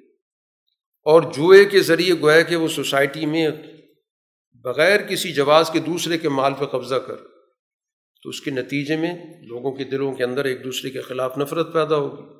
کینہ پیدا ہوگا، جھگڑے پیدا ہوں گے۔ تو پہلو دونوں ہیں اس کے اندر، لیکن جو گناہ کا پہلو وہ اس سے کہیں بڑا ہے فائدے سے۔ تو ایک میسج دے دیا گیا کہ تمام معاملات کو دیکھنے کا یہ ضابطہ ہے کہ ہر عمل کے اندر، ہر کام کے اندر اچھے، برے پہلو دونوں ہی ہوں گے۔ لیکن یہ دیکھا جائے کہ غالب پہلو کیا ہے، کیونکہ دنیا کے اندر اللہ تعالیٰ نے کوئی ایسی چیز نہیں پیدا کی جو سو فیصد نقصان دے۔ اس کا کوئی نہ کوئی پہلو مفید نکل سکتا فیصلہ ہمیشہ غلبے کا ہوتا ہے کہ اگر اس کے اندر نقصان غالب ہے تو اس سے بچنا ضروری ہوتا ہے۔ اور اگر اس کے اندر فائدہ غالب ہے تو اس کو حاصل کیا جاتا ہے۔ ایک اور سوال، یہ پہلے بھی سوال کیا گیا تھا کہ کیا خرچ کریں؟ وہاں تو قرآن نے کہا کہ یہ دیکھو کہاں خرچ کرنا یہاں پر اس سوال کا براہ راست جواب دیا گیا کہ اپنی ضروریات زندگی سے جو زائد ہے وہ خرچ کرو۔ یہ تقاضا نہیں کیا جا رہا کہ اپنی ضروریات بھی دے دو۔ وہ تمہاری ضرورت ہے، تم نے اپنی ضرورت پوری کرنی ہے، فیملی کی ضرورت پوری کرنی ہے۔ وہ تو اپنے پاس رکھو، لیکن اس کے علاوہ جو وہ دے دو۔ اسی طرح اللہ تعالیٰ اپنی آیات بیان کرتا ہے تاکہ تمہارے اندر غور و فکر پیدا ہو دنیا کے معاملات کے بارے میں بھی اور آخرت کے معاملات کے بارے میں۔ یہ سارے احکامات اس لیے دیے جا رہے ہیں۔ ان کا مقصد کیا ہے کہ انسان غور و فکر کرے۔ کہ دنیاوی فائدہ کیا ہے، اخروی فائدہ کیا ہے، پائیدار فائدہ کیا ہے، اجتماعی فائدہ کیا ہے، انفرادی فائدہ کیا ہے۔ تو انسان ظاہر اپنے عقل و دانش سے جب سوچے گا تو پائیدار فائدے کو ترجیح دے گا، اجتماعی فائدے کو ترجیح دے گا۔ ان کاموں کو، جن کاموں سے اس کو اور معاشرے کو فائدہ پہنچ رہا ہے، ان کو ترجیح دے گا۔ یتیموں کا معاملہ، ظاہر اس سوسائٹی کے اندر جنگیں ہوتی تھیں، جنگ کے نتیجے میں لوگ شہید ہوتے تھے۔ ان کی فیملیز کے مسائل ہوتے تھے، بچے رہ جاتے تھے۔ تو ان یتیموں کے حقوق پر بھی ظاہر ہے کہ باقاعدہ آپ سے سوال ہوا۔ تو آپ سے کہا گیا کہ آپ ان کو بتا دیں کہ اصلاح الحم خیر۔ ہر وہ کام بہتر ہے جس میں ان کے حالات بہتر ہوتے۔ ہیں اب ان کے پاس ظاہر اپنے ماں باپ کی باپ کی، دادا کی کوئی نہ کوئی وراثت بھی ہوتی تھی۔ تو قرآن نے کہا کہ ان کے مال کو ضائع کرنے کی اجازت نہیں۔ لیکن ان کے ساتھ اگر مل جل کے تم اپنا کوئی گھر کا نظام چلانا چاہتے ہو تو تمہارے بھائی ہیں۔ یہ پابند نہیں کیا گیا کہ ان کا علیحدہ کھانا بناؤ، اپنا علیحدہ کھانا بناؤ، یہ تو مشکل میں پڑنے والی بات ہے۔ لیکن تمہاری نیت درست ہونی چاہیے۔ مقصد ان کے مال کو ضائع کرنا نہ ہو، ان کے مال کو بچانا ہو۔ جو علیحدہ چیزیں بنائی جائیں گی تو وہ ضائع بھی ہو جائیں گی، کچھ استعمال ہو جائیں گی کچھ ضائع ہو جائیں گی تو اگر ان کے ساتھ مل جل کے اپنا نظام چلا رہے تو وہ تمہارے بھائی ہیں۔ باقی اللہ تعالیٰ کو اچھی طرح پتہ ہے کہ اس میں فساد کرنے والا کون ہے اور سنوارنے والا کون۔ کون یتیموں کے مال پہ قبضہ کرنے کی نیت سے یہ کام کر رہا ہے اور کس کا مقصد ہے کہ انہیں یتیموں کے مال کی حفاظت کرنے کے لیے میں ان کو اپنے ساتھ ملا کے رکھا اگر اللہ تعالیٰ چاہتا تو مشقت میں ڈال دیتا، پابند کر دیتا نہیں ایک ایک چیز ان کے علیحدہ کر کے رکھو۔ تو بہت مشکل ہو جاتا ہے ان کا کھاتا رکھنا، اس کی حفاظت کرنا، اس کا پورا ان کے معاملات کو درست کرنا۔ اسی طرح حکم دیا گیا کہ یہ جو معاشرہ ہے، اس معاشرے کے اندر جو آئلی زندگی ہے، اس کے بھی کچھ اصول و ضابطے ایک اصول تو یہ بتا دیا گیا کہ مسلمان مردوں کا مشرق عورتوں سے نکاح نہیں ہو سکتا۔ کیونکہ دونوں کا بنیادی تصور و نظریہ ہی مختلف ہے۔ تو اتنا نظریاتی تضاد ہو تو آئلی زندگی کیسے بسر ہوگی؟ جب مشرق و مغرب کا اختلاف ہے۔ ہاں ایمان لیں تو بہت اچھی بات ہے۔ چاہے تمہیں بظاہر ان خواتین کے اندر کوئی خوبی بھی نظر آتی ہو، لیکن وہ ساری خوبیاں اس خامی کی وجہ سے سب دب کے رہ گئیں کہ جب بنیادی نظریے کا اختلاف ہے، سوچ کا اختلاف ہے، مقاصد کا اختلاف ہے، عقیدے کا اختلاف ہے، تو پھر ہم آہنگی نہیں ہو سکتی اسی طرح منع کر دیا گیا کہ جو مسلمان عورتیں ان کا بھی نکاح مشرق مردوں سے نہیں ہو سکتا۔ تو یہ ایک ضابطہ متعین کر دیا گیا۔ اور کہہ دیا گلائے کا یدعون النار وہ تو جہنم کے دائی ہیں اور اللہ کی دعوت جنت کی ہے۔ تو اب یہ دونوں گویا کہ ایک جگہ پہ کیسے رہیں گے؟ قرآن حکیم نے بڑی تفصیل کے ساتھ جو انسان کی آئلی زندگی کی تفصیلات یہاں پر بیان کی ہیں۔ کیونکہ سوسائٹی کے اندر اگر آئلی نظام درست ہوگا، تو پھر سوسائٹی کے باقی شعبوں کو بھی درست طریقے سے منظم کیا جا سکتا یہ قرآن کا انداز بیان ہے۔ کیونکہ آئلی زندگی تو معاشرے معاشرے کی لازمی زندگی، کیسی بھی حالات ہوں ساری سوسائٹی کے اندر خاندانی نظام بنتے رہتے اب اس پر ایک بڑا معاشرہ بننا، اس پہ ایک سیاسی نظام کا بننا، اس پہ ایک ملکی نظام کا بننا، بین الاقوامی نظام کا بننا، یہ ظاہر ہے کہ حالات سے اس کا تعلق ہوتا ہے۔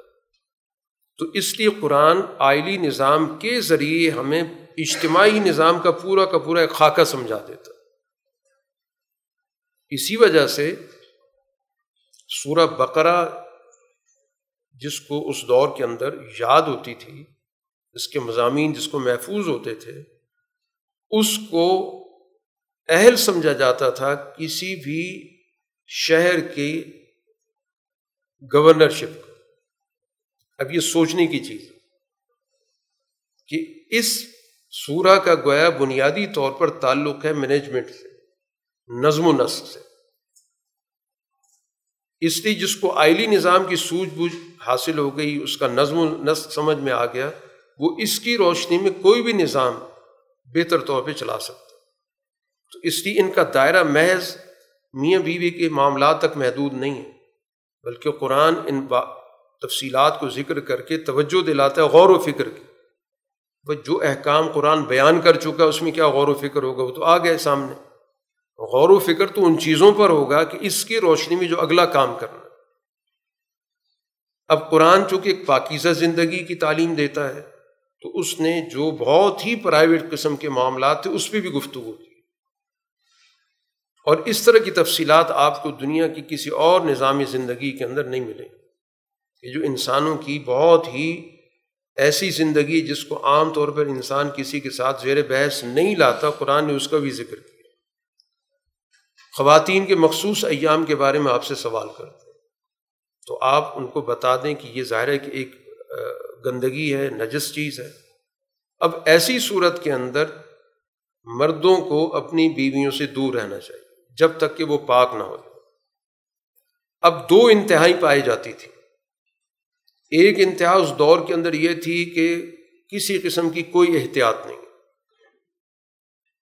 اور ایک انتہا یہ تھی کہ ان ایام کے اندر عورت کو بالکل گھر کے کسی کونے میں ڈال دیا جاتا۔ تھا اس سے میل جول بھی بند ہو جاتا تھا، اس کو کھانا بھی اسی طرح دیا جاتا تھا جیسے کوئی بہت ہی چھوت کی بیماری لگ گئی۔ تو ان دونوں انتہاؤں کو ختم کیا گیا۔ کہ رہنا تو اسی طرح جیسے معاشرتی طور پہ رہا جاتا ہے کھانا پینا بھی اکٹھا ہوگا، رہن سہن بھی اکٹھا ہوگا۔ لیکن جو ازدواجی تعلق ہے، اس کے قائم کرنے کی اجازت نہیں دی گئی۔ جب تک کہ وہ مخصوص عرصہ گزرے گا نہیں اور پاکیزگی ان کو حاصل نہیں ہوگی۔ جب پاک ہو جائیں تو پھر ظاہر وہی معمول کی زندگی جیسے پہلے اس دواجی طور پہ بسر ہوتی ہے، اسی طرح بسر کرو۔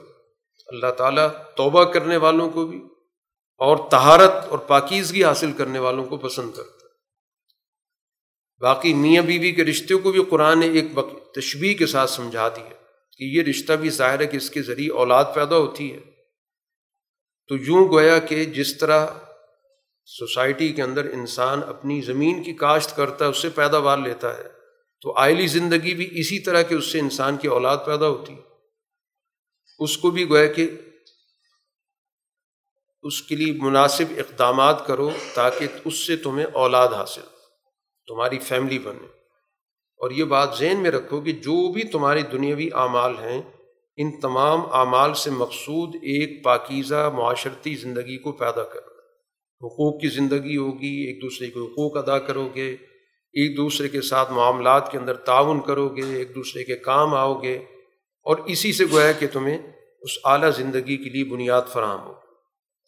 ایک اور حکم دیا گیا کہ اللہ کا نام سوسائٹی کے اندر اس لیے لینا، اس لیے استعمال کرنا کہ اس سے سوسائٹی کے اندر نیکی کے راستے میں رکاوٹ پیدا کرو تقوے کے راستے میں رکاوٹ پیدا کرو، لوگوں کے درمیان مصالحت پیدا کرنے کے راستے میں مذہب کا نام استعمال کرو۔ تو قرآن نے کہا کہ ایسا مت کرو کہ اللہ تعالیٰ کے نام کو کہ ہم نے تو اللہ کے نام کی قسم کھا لی ہے، اب قسم کھا کہ ہم نے ہر ہر غلط کام کرنا۔ سختی سے منع کر دیا کہ اللہ کا نام اس مقصد کے لیے نہیں ہے کہ نیکی میں رکاوٹ کے لیے اس کو استعمال کرو۔ اللہ کی قسم کھا کہ ہم نے قطع تعلق کر لیا تو اللہ کا نام تو لوگوں کو جوڑنے کے لیے، توڑنے کے لیے تو نہیں ہے۔ تو اس لیے منع کر دیا گیا کہ اللہ کے نام کو یا اسی طرح دین کے نام کو سوسائٹی میں بگاڑ کے لیے مت استعمال کرو۔ باقی ان بسا اوقات انسان قسم کھا لیتا ہے، مقصد نہیں ہوتی، کیونکہ زبان پہ قسم کے الفاظ چڑھے ہوئے ہوتے ہیں۔ تو اس پہ تو کوئی مواخذہ نہیں ہے۔ آگے جو انسان سوچ سمجھ کے قسم کھا رہا ہے مستقبل کے حوالے سے تو پھر اس پہ مواخذہ ہوگا۔ کہ کس قسم کی قسم کھائی گئی، کس کام کے لیے قسم کھائی گئی اچھا ہے، برا ہے، اور پھر اس کے بعد اس قسم کو اس نے پورا کیا، توڑا۔ یہ پورا کا پورا ظاہر اس پہ شریعت اس سے باز پرس کرتی ہے اور دنیا کے اندر بھی اس کا کفارہ رکھا گیا۔ باقی انسان سے غلطی سے کوئی چیز زبان پہ آ جاتی ہے قسم کی صورت میں تو اللہ تعالیٰ بخشنے والا ہے۔ اور حلیم بھی ہے کہ جو ڈٹائی کے ساتھ دنیا کے اندر بار بار وہی کام کر رہا ہے جس سے منع کیا گیا تو اللہ تعالیٰ کے یہاں اشتعال نہیں ہے، فوری فیصلے اللہ کے یہاں نہیں ہے تحمل والا۔ ایک اور آئلی پہلو کی طرف توجہ دلائی گئی کہ بسا اوقات میاں بیوی کے درمیان اختلاف ہو جاتا ہے اور مرد قسم کھا لیتے ہیں کہ ہم کوئی تعلق نہیں رکھیں۔ تو اگر یہ قطع تعلق کا عرصہ چار مہینے سے کم ہے تو پھر ظاہر ہے کہ ایسی صورت کے اندر اگر وہ اپنی قسم کو توڑ دیتے ہیں، تو قسم کا کفارہ تو آئے گا، لیکن اس دواجی زندگی چلتی رہے گی۔ اور حتیٰ کہ قسم پوری بھی کر لی، لیکن چار مہینے سے کم کی قسم تھی۔ تو بھی اس دواجی تعلق پہ کوئی فرق نہیں پڑے گا۔ لیکن اگر چار مہینے کی قسم کھا لی، یا چار مہینے سے زیادہ کی، تو اگر قسم توڑ دی تو قسم کا کفارہ تو آئے گا، لیکن اس دواجی زندگی بچی رہے گی۔ لیکن اگر چار مہینے پورے کیے قسم کے نام پر، تو پھر قطع تعلق ہو جائے گا۔ اس دواجی رشتہ ختم ہو جائے گا۔ یہ قرآن حکیم نے یہاں پر واضح کر دی، اس کو ایلا کہا جاتا ہے۔ تو اس کا ایک تعین کر دیا گیا چار مہینے کو بنیاد بنا کر۔ اسی طرح قرآن حکیم نے ایک اور ضابطہ بتایا کہ طلاق یافتہ عورتیں ان کو ایک عدت گزارنی پڑے گی۔ وہ خواتین جن کو طلاق ہو گئی، رخصتی کے بعد طلاق ہوئی ہے اور ان کو باقاعدہ ماہواری آتی ہے، تو تین مختلف مہینوں کے اندر ان کے جب ایام گزر جائیں گے، تو ان کی عدت پوری ہو جائے گی۔ عدت کے دوران وہ نیا نکاح نہیں کر سکتے۔ عدت کے دوران شوہر رجوع کر سکتا ہے اگر اس نے وہ طلاق دی ہے جس میں رجوع کی گنجائش ہو۔ قرآن نے یہاں پر طلاق کے ضابطے بھی بتائے کہ طلاق جو اس میں رجوع کا امکان ہوتا ہے دو مرتبہ کی گنجائش ہے۔ ایک دفعہ طلاق دی رجوع ہو سکتا ہے، دوسری دفعہ طلاق دی رجوع ہو سکتا ہے۔ لیکن اس میں قرآن نے ضابطہ بتا دیا کہ مقصد اچھے انداز سے ان کو روکنا ہو کہ ہم نے ان کے حقوق ادا کرنے یا پھر خوبصورت طریقے سے ان کو چھوڑ دو۔ یہ لٹکا کے رکھنا کہ حقوق بھی ادا نہیں کرنے اور ان کو چھوڑنا بھی نہیں، یہ درست نہیں۔ دو چیزیں قرآن نے بات امساک بالمعروف، اچھے انداز سے روک کے رکھو، ان کے حقوق دو۔ یا اچھے انداز سے ان کو رخصت کر دو تسلیم بے احسان۔ طلاق کا دباؤ ڈال کر ان سے دیا ہوا مال لینے کی اجازت نہیں ہے۔ اگر طلاق دی ہے تو ان کا حق تھا جو تم نے ان کو دے دیا ان سے واپس لینے کا تمہیں کوئی اختیار نہیں۔ سوائے ایک صورت کے کہ شوہر کی طرف سے کسی قسم کی کوئی زیادتی نہیں۔ اور عورت بسنے کے لیے تیار نہیں۔ تو ایسی صورت میں شوہر یہ معاہدہ کر سکتا ہے کہ جو بھی اس نے اس کو دے رکھا ہے، مہر کی صورت میں وہ واپس کر دے اور شوہر اس کو طلاق دے۔ اس کو خلا کہا جاتا تو اس کی اجازت شریعت نے دی ہوئی کہ ایسی صورت میں خلا ہو سکتا ہے۔ کیونکہ حضور صلی اللہ علیہ وسلم کے زمانے میں ایک واقع پیش آیا تھا کہ خاتون آئیں حضور صلی اللہ علیہ وسلم کے پاس اور انہوں نے کہا کہ مجھے اپنے شور سے کسی قسم کا کوئی ان معنوں میں اختلاف نہیں ہے کہ اس کا کردار اچھا نہیں ہے، اس کا دین اچھا نہیں دین دار ہے باخلاق ہے، حقوق پورے کرتا ہے۔ لیکن میں اس کو ذہنی طور پر قبول نہیں کر سکتا۔ اس کے ساتھ رہنا مجھے گوارا نہیں ہے۔ اب اس حالت میں اگر میں رہتی ہوں تو گویا میں ناشکری کا ارتکاب کر رہی ہوں۔ تو پھر رسول اللہ صلی اللہ علیہ وسلم نے اس سے کہا کہ جو اس نے تمہیں باغ دیا ہے مہر کے اندر، تم اسے واپس کر دو، اس کے لیے تیار ہو، اس نے کہا میں تیار ہوں۔ تو پھر آپ نے اس کے شور کو بلا کے کہا کہ یہ باغ اپنا واپس لے لو، اس کو طلاق دے تو ایسی صورت میں تو مرد لے سکتا ہے، کیونکہ اس میں اس کا اپنا کوئی قصور نہیں۔ لیکن اگر مرد طلاق خود دینے کا فیصلہ کر رہا ہے، تو اس کو اس بات کا استحقاق نہیں ہے کہ اس سے کسی طور پر کوئی مالی تاوان وصول کر اب اگر دو طلاقوں کے بعد پھر تیسری مرتبہ طلاق دیتا ہے، تو اب یہ ہمیشہ ہمیشہ کے لیے دروازہ بند ہو گیا۔ اب رجوع کا کوئی امکان موجود نہیں۔ ہاں اگر اتفاق سے اس کی کہیں اور شادی ہوگی، خاتون کی اتفاق سے وہ نکاح ختم ہو گیا شوہر کے مرنے کی وجہ سے، یا شوہر نے طلاق دے دی۔ اس کے بعد اگر یہ پچھلے جو سابقہ میاں بیوی ہیں، وہ آپس میں نئے سرے سے نکاح کرنا چاہتے ہیں، تو پھر گنجائش ہوگی۔ قرآن یہاں پر کہہ رہا ہے کہ جب خواتین کی عدت پوری ہونے لگے، تو اس وقت یہ فیصلہ کرو کہ تم نے رجوع کرنا ہے تو اچھے انداز سے ان کو بسانے کا فیصلہ کرو۔ یا پھر ان کو رہنے دو، ان کا وقت پورا ہو جائے گا اور ہمیشہ کے لیے تعلق ختم ہو جائے گا۔ طلاق دینے کے بعد جب مدت پوری ہو گئی، اب اس کے بعد وہ عورت اپنے سابق شوہر سے دوبارہ نکاح کرنا چاہتی ہے۔ تو بسا اوقات خاندان کے لوگ رکاوٹ ڈالتے ہیں کہ اس نے طلاق دی تھی، تو اب تو سوال ہی پیدا نہیں ہو سکتا کہ دوبارہ کوئی صورت پیدا ہو۔ تو قرآن منع کر رہا ہے کہ اگر خاتون نکاح کرنا چاہتی ہے اور اس کا جو سابق شوہر ہے وہ بھی نکاح کرنا چاہتا ہے اور معروف طریقے سے رہنا چاہتے ہیں، تو اس میں رکاوٹ مت بنو۔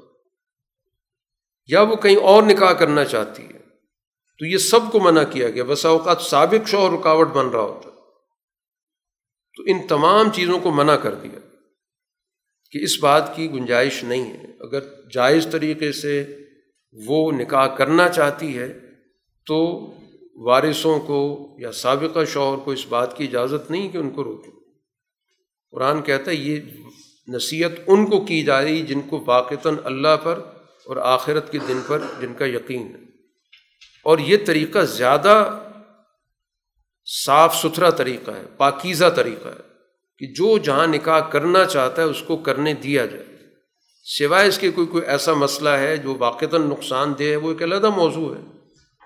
لیکن بلا وجہ انا کی وجہ سے روک لینا یا خود ساختہ غیرت کے نام پہ روکنا یا کسی خاندانی جھگڑے کی بنیاد پہ روکنا، تو یہ درست نہیں۔ اسی طرح قرآن حکیم یہاں پر رضاعت کے مسائل بھی بیان کر رہے کہ مائیں اپنی اولاد کو دو سال مکمل دودھ پلائیں۔ اگر دونوں میاں بیوی یہ فیصلہ کرتے ہیں کہ ہم نے یہ مدت پوری کرنی تو پلائیں اسے۔ اب اس عرصے میں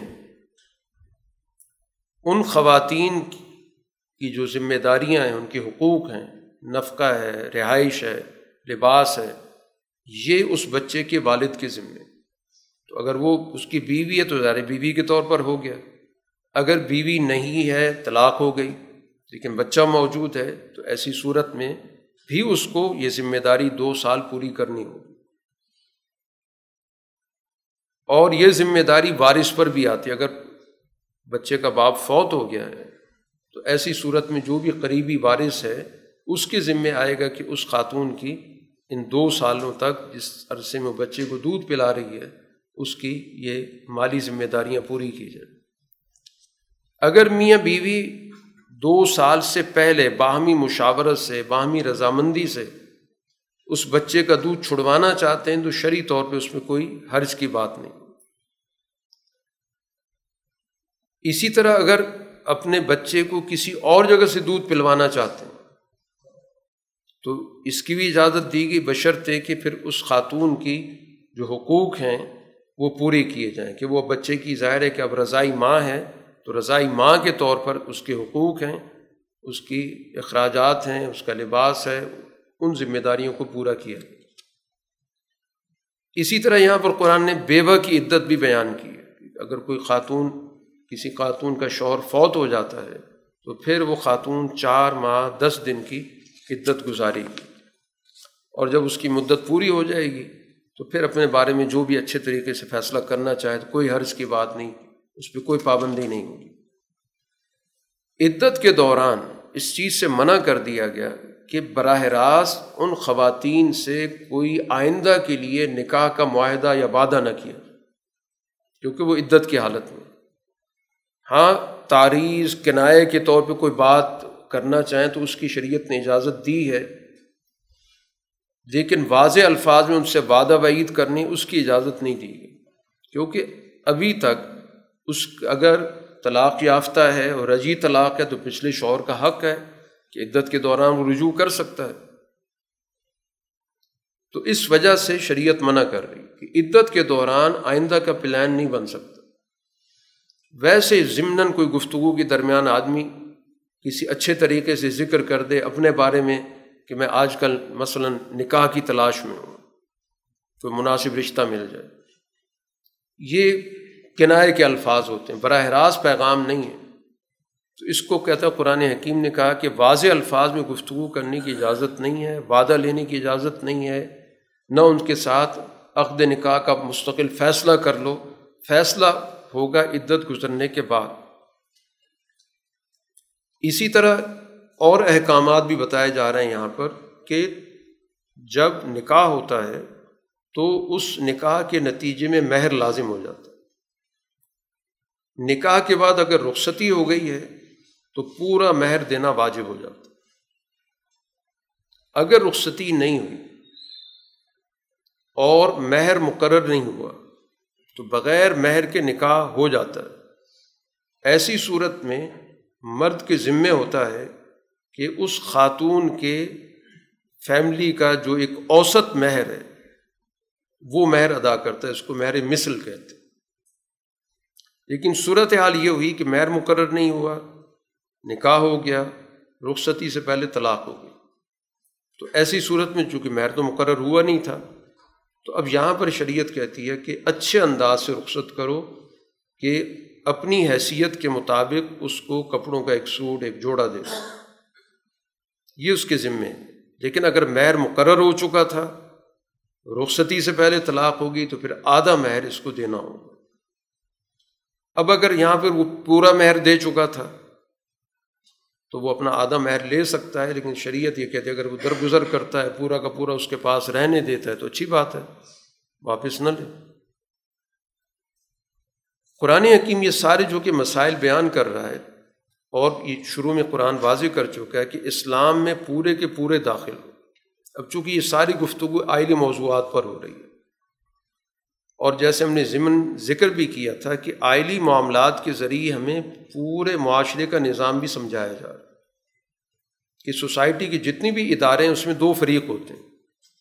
تو ان فریقین کے درمیان جو معاملات ہیں، اگر کسی کو یہ آئلی نظام کا پورا کا پورا جو ہدایات نامہ ہے، سمجھ میں آ جائے تو اس کی روشنی میں پورا کا پورا نظام اپنے اس ادارے کا وضع کر سکتا ہے۔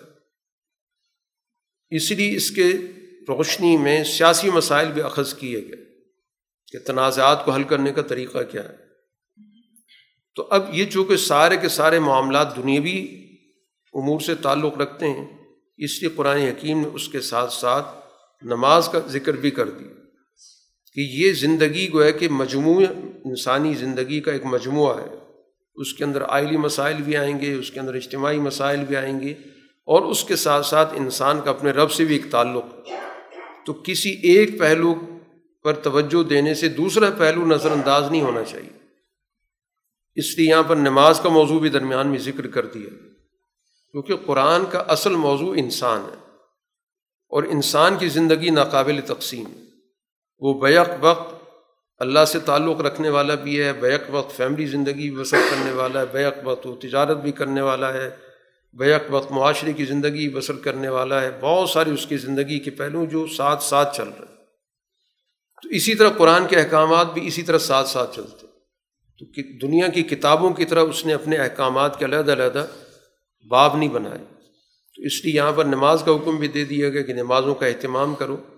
اور خاص طور پر درمیانی نماز یعنی وہ نماز جس کے اندر انسان عام طور پہ غفلت کا شکار ہو جاتا ہے، اپنی کاروباری مصروفیات کی وجہ سے، اپنی دیگر مصروفیات کی وجہ سے۔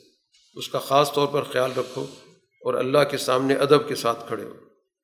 اور اگر تمہیں خوف ہو، خوف کی حالت میں کوئی نماز پڑھی جا رہی ہے، دشمن کا خوف ہے، امن کی حالت نہیں ہے، تو پھر اس بات کی بھی اجازت دے دی گئی کہ انسان جا رہا ہے، سواری پر ہے، تو اس حالت میں بھی وہ نماز پڑھ سکتا ہے، جو خوف کی نوعیت ہے۔ یہاں پر آئلی مسائل کا تذکری کی ایک اور آخری صورت یہاں پر بیان کی جا رہی ہے۔ یہ بہت مناسب ہوگا کہ بیوہ عورتوں کے لیے اس مرنے والے کے ورثہ ایک سال تک اس کی ذمہ داری کو اٹھا لو۔ یہ پسندیدہ ہوگا۔ اس کو گھر سے نہ نکالو۔ ہاں اگر وہ خود گھر سے نکل کے جانا چاہتی، اپنے بارے میں کوئی بہتر فیصلہ کرنا چاہتی، تو اسے مت روکو۔ لیکن اگر وہ ایک سال وہاں رہتی ہے، تو ایک سال بہتر ہوگا کہ اس کی ذمہ داریاں اٹھا لو۔ باقی تمام طلاق یافتہ عورتوں کے لیے ایک پسندیدہ حکم یہ بیان کیا جا رہا ہے کہ شوہر ان کو اچھے انداز سے رخصت کرے۔ تمام خواتین کو مہر کے ساتھ جہاں ان کا پورا بنتا ہے، آدھا بنتا ہے، اس کے ساتھ ساتھ ان کو جو کوئی فائدہ پہنچا سکتے ہیں، کوئی کپڑا دے سکتے ہیں، کوئی اس طرح کا کوئی ان کو تحفہ دے سکتے ہیں تو وہ ضرور دیں۔ اب یہ ساری گفتگو مکمل کرنے کے بعد یہاں پر جو بات کی گئی کہ اللہ تعالیٰ اسی طرح اپنی آیات بیان کرتا ہے تاکہ تمہارے اندر عقل و شعور پیدا ہو۔ اب یہ عقل و شعور کا تعلق ہے سوسائٹی کے باقی شعبوں کے حوالے سے کہ نمونے کا تمہیں نظام آئلی طور پہ سمجھا دیا گیا۔ اب اس نظام کی روشنی میں اپنے سیاسی نظام کو بھی بناؤ، اس کی روشنی میں اپنے دیگر معاشرتی اداروں کو بھی کھڑا کرو۔ اسی کی روشنی میں تم اپنے جو معاشی طور پر لوگوں کے آپس کے تعلقات کی نوعیت بنتی ہے پارٹنرشپ ہوتی ہے، ان معاملات کو بھی اس کی روشنی میں تم حل کر سکتے ہو۔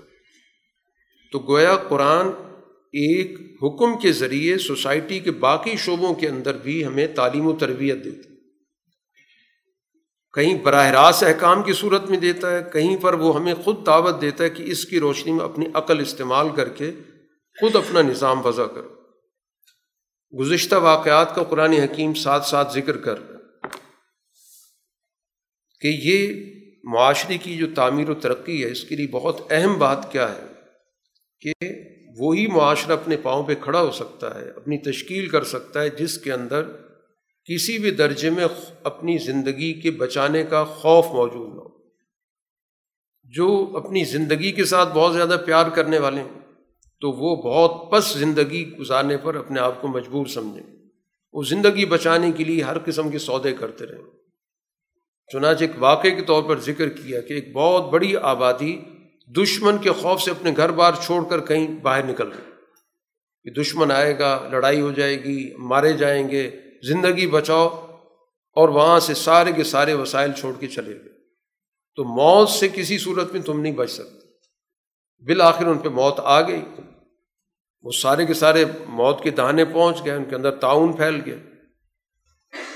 اور پھر اس دور کے نبی نے اللہ سے دعا کی۔ اللہ تعالیٰ نے پھر دوبارہ ان کو زندگی بخشی۔ اس کے بعد ان سب نے توبہ کی۔ تو یہ چیز سمجھائی جا رہی ہے کہ موت سے کوئی مفر نہیں ہے۔ اس سے نہیں بھاگ سکتے۔ اس لیے اپنے اندر جرت پیدا کرو اور دین کے غلبے کے لیے تمہیں قربانی دینی پڑتی قربانی دو۔ بجائے اس کی کہ اپنی زندگیوں کا تحفظ کر کے اور اپنے تمام حقوق بھی پامال کرو اور پستی کی زندگی بسر کرو، غلامی کی زندگی بسر کرو۔ چنانچہ بنی اسرائیل کے واقعے کا ذکر کیا گیا کہ ایک ظالم حکمران ان پر مسلط ہوا، جالوت اس کا نام تھا۔ اس نے ان سب کو گھروں سے بے دخل کر دیا۔ کچھ بھاگ گئے، کچھ بے دخل ہو۔ پھر اس کے بعد اللہ تعالیٰ نے ان کے اندر ایک نبی بھیجے۔ تو اس نبی سے آ کر ایک موقع پہ وہ درخواست کرنے لگے کہ ہماری ذلت کا ایک بڑا عرصہ ہو گیا۔ اب آپ کو اللہ تعالیٰ نے مبوس کیا ہے۔ تو آپ ہماری کسی سیاسی حکمت عملی کا بھی فیصلہ کریں۔ کوئی ہمارے اندر سے کوئی بادشاہ مقرر کریں، کوئی سیاسی قائد مقرر کریں۔ تاکہ ہم اس کی قیادت میں اللہ کے راستے میں جنگ کریں اور اپنے کھوئے ہوئے حقوق، بستیاں، علاقے واپس لیں۔ اس پر ان پیغمبر نے سب سے پہلا بنیادی سوال یہ رکھا کہ کیا تم سے یہ توقع رکھی جا سکتی کہ اگر تم پر جنگ فرض کر دی جائے اور پھر تم جنگ نہ کرو؟ اس وقت جو تمہاری حالت ہے اس بات کو میں ذہن میں لا سکتا ہوں، تم سے توقع رکھی جا سکتی ہے کہ تم پر جنگ فرض کی جائے اور تم جنگ نہ کرو۔ وہ کہنے یہ ہو ہی نہیں سکتا۔ ہم کیسے اللہ کے راستے میں جنگ نہ کریں؟ ہمیں تو گھروں سے نکال دیا گیا، اولادوں سے دور کر دیا گیا۔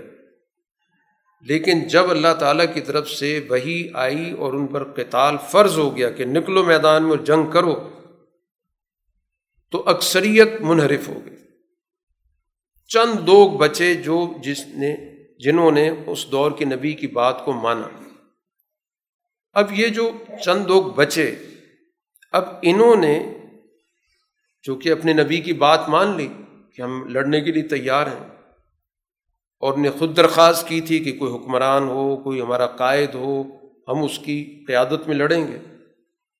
تو اس نبی نے کہا کہ اللہ تعالیٰ نے تمہارے لیے تالوت مقرر کر دی، بادشاہ کے طور پر۔ تو اب چونکہ ذہن پست تھے، سرمایہ پرستی تھی، کہنے لگی یہ کیسے قائد بن سکتے ہیں؟ جبکہ اس کے پاس تو مال و دولت نہیں ہے۔ مال و دولت ہمارے پاس ہے۔ تو ان کو بتا دیا گیا کہ اللہ تعالیٰ نے ان کا انتخاب دو خصوصیات کی وجہ سے کیا۔ یہ جسمانی صلاحیت بھی رکھتے ہیں اور ان کے پاس علمی صلاحیت بھی موجود اور قیادت کے لیے دو بنیادی چیزیں ہوتی ہیں۔ کہ اس کے پاس سوجھ بوجھ ہو، علم ہو اور اس علم کو عمل میں لانے کی اس کے پاس عملی صلاحیت موجود ہو۔ پھر اس کے بعد ان کے نبی نے ان کی تسلی کے لیے کہا کہ ان کی مملکت، ان کی، ان کے اختیارات، ان کی بادشاہت کی نشانی یہ ہوگی کہ ایک نشانی بیان کی گئی کہ ان کے یہاں ایک تابوت چلتا تھا، اس میں تبرکات تھے۔ بنی اسرائیل کے پاس وہ موجود تھا۔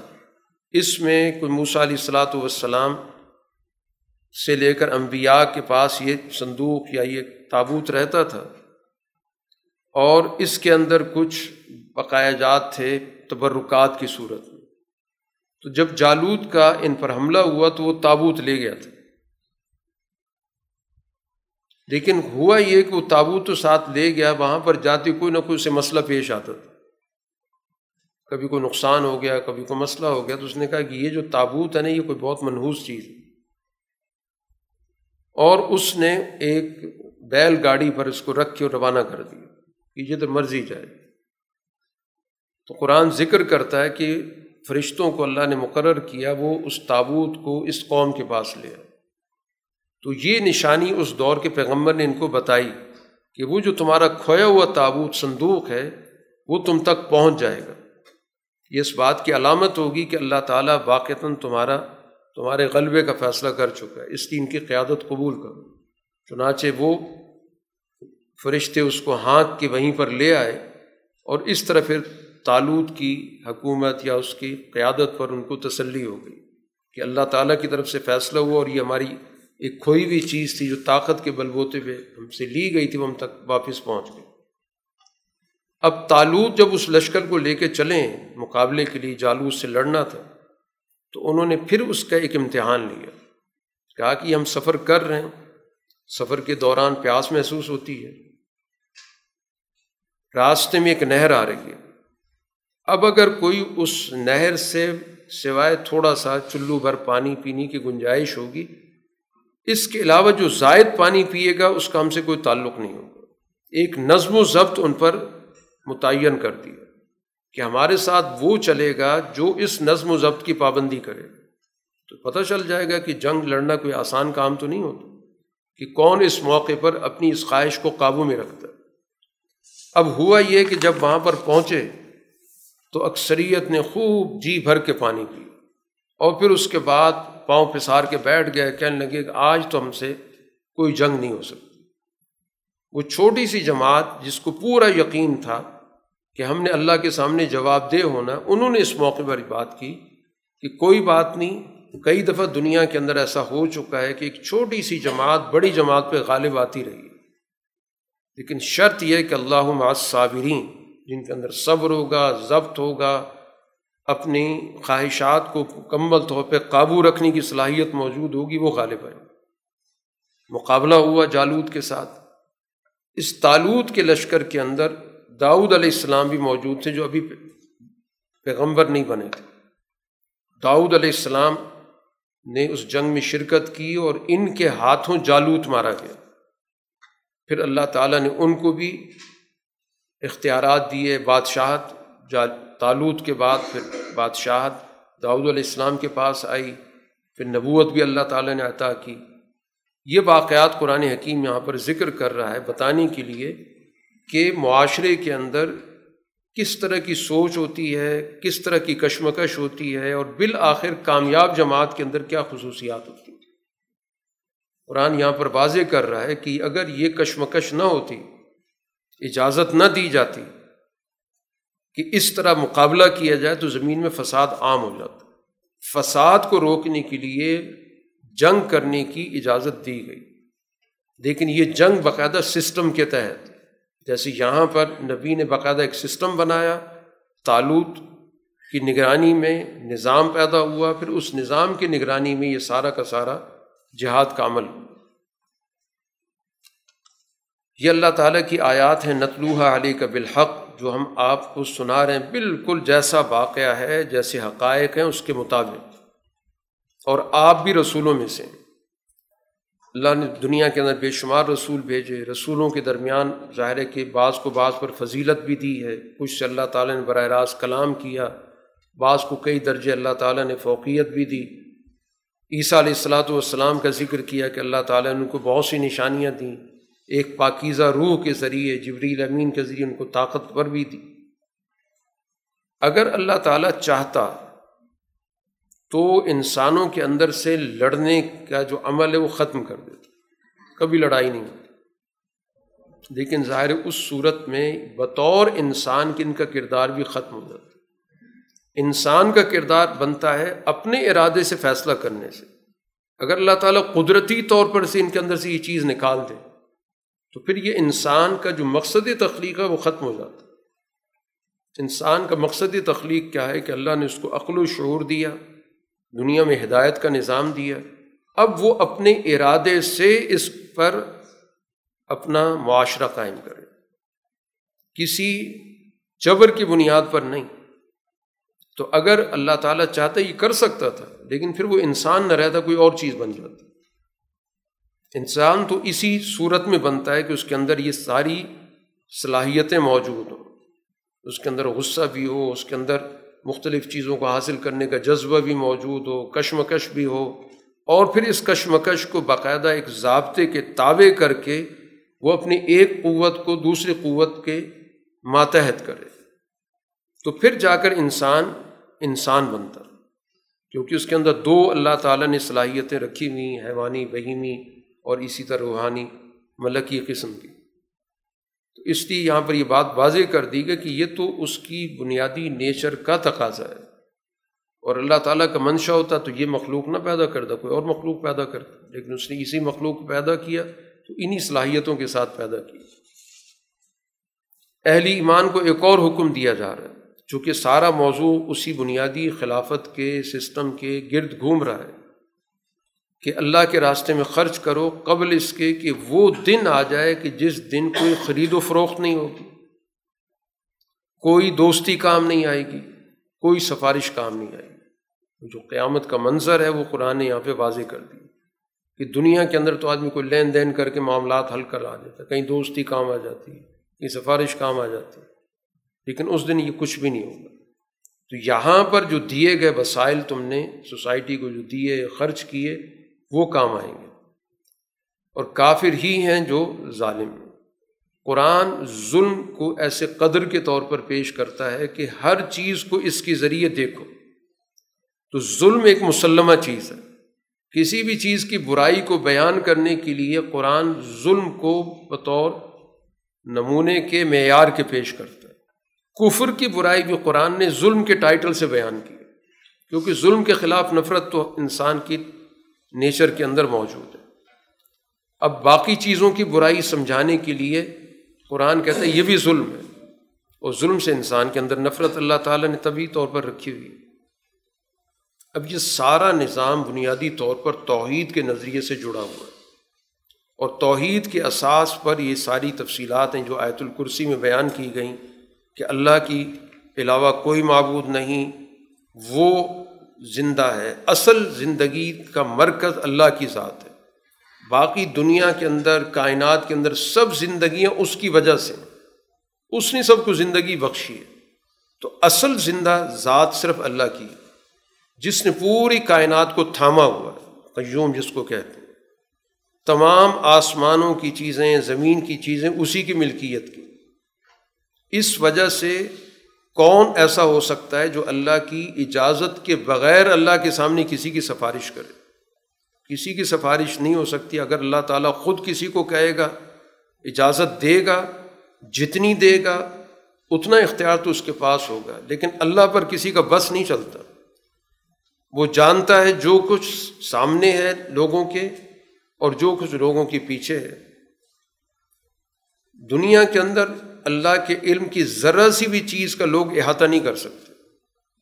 اس علم کے ایک چھوٹے سے حصے کا بھی کوئی احاطہ کرنے والا نہیں ہے۔ اس کا دائرہ اقتدار جس کو قرآن کرسی سے تعبیر کر رہا ہے، وہ پوری کائنات پر محیط ہے، آسمان و زمین پر۔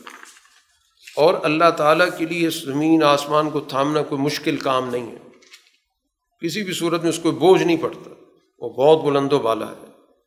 ان حقائق کے بعد قرآن ایک اور چیز بھی بیان کر رہا ہے، یہی دین کا توازن ہے کہ ایسی برتر ذات پر ایمان لانے کے لیے تو پھر طاقت استعمال ہونی چاہیے کہ جب حقیقت ایک ہی ذات ہے، باقی سب چیزیں تو خود ساختہ ہیں، افسانہ ہیں، ان کی کوئی حقیقت نہیں ہے۔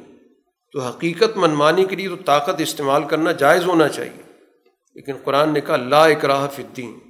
دین کے معاملے میں کوئی جبر نہیں، کیونکہ حقائق واضح ہو چکے ہیں۔ اب خود فیصلہ کرنا ہے کہ تاغوت کا انکار کر کے اللہ پر ایمان لانے کا مطلب یہ ہے کہ فقط استم سکب العروت الوسقہ مضبوط قسم کا جو حلقہ ہے، کڑا ہے، اس کو پکڑ لیا۔ اب یہ کبھی بھی کڑا ٹوٹ نہیں سکتا، جدا نہیں ہو سکتا۔ اللہ تعالیٰ اس ایمان والی جماعت کا دوست ہے جو ان کو ظلمتوں سے، اندھیروں سے نکال کے روشنی کی طرف لا رہا اور کافروں کے دوست تاغوت ہیں جو ان کو روشنی سے نکال کر اندھیروں کی طرف لے کے جا رہے ہیں۔ قرآن نے یہاں پر تین واقعات ذکر کیے۔ ابراہیم علیہ السلاۃ والسلام کے ذریعے اس فکر کی جامعت بیان کی کہ یہ فکر انسان کے اندر کس قدر اعلیٰ درجے کا شعور پیدا کرتا ہے، سمجھ پیدا کرتا ہے۔ ابراہیم علیہ السلام کا تنازع ہو رہا ہے اس دور کے حکمران سے۔ اس کے سامنے ابراہیم علیہ السلام جا کر دعوت دیتے ہیں کہ میرا رب وہ ہے جو زندہ کرتا ہے اور مارتا ہے۔ اس پر ایمان لاؤ۔ اس کو تو خود خدائی کا زوم تھا، وہ کہنے لگا یہ تو کام میں بھی کرتا ہوں۔ دو آدمی منگوا کر ایک کو قتل کر دیتا ہے ایک کو زندہ چھوڑ دیتا ہے کہ میں بھی زندہ کرتا ہوں، مارتا ہوں۔ ابراہیم علیہ السلاۃ والسلام نے اس پہ بحث نہیں کی۔ کہ یہ کون سا مارنا ہے اور کون سا زندہ کرنا ہے۔ کیونکہ جو دائی ہوتا ہے اس کے پاس اپنے موضوع پر ایک نہیں، بیسیوں دلائل ہوتے ہیں۔ دوسری دلیل دے دی کہ اس کی عقل جو ہے بہت محدود لگتی ہے۔ اس لیے اس کی سمجھ کے مطابق ایسی بات کی جائے کہ جس پر اس کے پاس سوائے ماننے کی کوئی اور صورت موجود نہ ہو۔ تو اس پہ کہا کہ میرا رب تو ہر روز مشرق سے سورج نکال رہا ہے۔ تم ذرا مغرب سے نکال دو۔ قرآن کہتا ہے فبو ہت الزی کفر. وہ کافر حق کا بکا رہ گیا کہ اس کا کیا جواب دے؟ کیونکہ انسانوں پر تو اس کا بس چل رہا ہے کہ قتل کر دے، مار دے، نواز دے۔ کائنات پر تو اس کا کوئی اثر و رسوخ نہیں۔ اسی کو قرآن حکیم نے کہا اللہ یہ دل قوم ظالمین ظالم لوگوں کو پھر اللہ تعالیٰ ہدایت پر گامزن نہیں کرتا کہ زبردستی ان کو ہدایت دے دے۔ تو یہ گویا کہ فکر کا واضح ہونا اور اس فکر کے لیے انسان کے پاس مختلف قسم کے دلائل کا ہونا بہت ضروری ہے۔ دوسری ایک اور مثال دی۔ ایک شخص کی قرآن نے نام نہیں لیا، روایات میں ذکر ہوتا ہے کہ حضرت عزیر کا واقعہ ہے کہ ایک بستی کے پاس سے گزرے۔ گری پڑی تھی، ختم تھی، وہاں پر زندگی کی کوئی آثار نہیں تھے۔ ان کی زبان پہ جملہ آتا ہے کہ یہ مرنے کے بعد کیسے زندہ ہوگی؟ اس میں تو حیات کی کوئی رمق نظر نہیں آتی۔ تو اللہ تعالیٰ نے ان پر موت طاری کر دی۔ سو سال وہ اس کیفیت میں رہے۔ جب دوبارہ ان کو اللہ تعالیٰ نے اٹھایا، تو ان سے پوچھا کہ آپ کتنا عرصہ اس کیفیت میں رہے؟ انہوں نے اپنا اندازہ لگایا اور انہوں نے کہا، شاید ایک دن اس کیفیت میں یعنی سویا ہوں گا یا دن کا کچھ حصہ۔ تو ان کو بتایا گیا کہ نہیں، آپ سو سال اس حالت میں رہیں اور یہاں پر دو چیزیں ان کے سامنے رکھی گئیں کہ ایک تو اپنا کھانا پینا دیکھیں جو آپ ساتھ لے کر چلے تھے، وہ بالکل اسی طرح کوئی سڑان نہیں پیدا ہوئی۔ غیر معمولی بات ہے۔ اور پھر وہ سواری گدھے کی صورت میں تھی، وہ بالکل ڈھانچہ بن چکا تھا۔ تب اس موقع پر ان کو کہا کہ آپ اپنے گدھے کو دیکھیں، ہم کس طرح اس کو حیات دیتے ہیں۔ ان ہڈیوں پر کس طرح ان کو جوڑتے ہیں، پھر کیسے ان پہ گوشت چڑھاتے یہ سارا عمل ہوا۔ اس عمل کے ذریعے گویا کہ ان کو سمجھا دیا گیا کہ معاشرے کیسے زندہ ہوتے ہیں۔ ایک معاشرہ ختم ہو جائے، زوال پذیر ہو جائے، تو وہ بھی اسی طرح ہی اٹھتا ہے، بشرطے کہ اس کے جو بنیادی وسائل ہیں وہ محفوظ ہو جیسے یہاں پر یہ وسائل کھانے پینے کے محفوظ رکھے گئے۔ اور پھر اس کے بعد یہ سارا عمل ہوا۔ تو اگر وسائل موجود ہیں تو وہاں پر اس سوسائٹی کو اگر ایک اچھی قیادت مل جائے تو وہ اپنے پاؤں پہ کھڑی ہو سکتی وہ معاشرہ موت سے نکل کر زندگی پہ آ سکتا ہے۔ بالکل اسی طرح جیسے یہاں پر حضرت عزیر کے سامنے وہ پورا کا پورا اس گدھے کا نظام ان کے سامنے رکھا گیا، کیسے جوڑا گیا، کیسے اس پہ دوبارہ گوشت چڑھایا گیا۔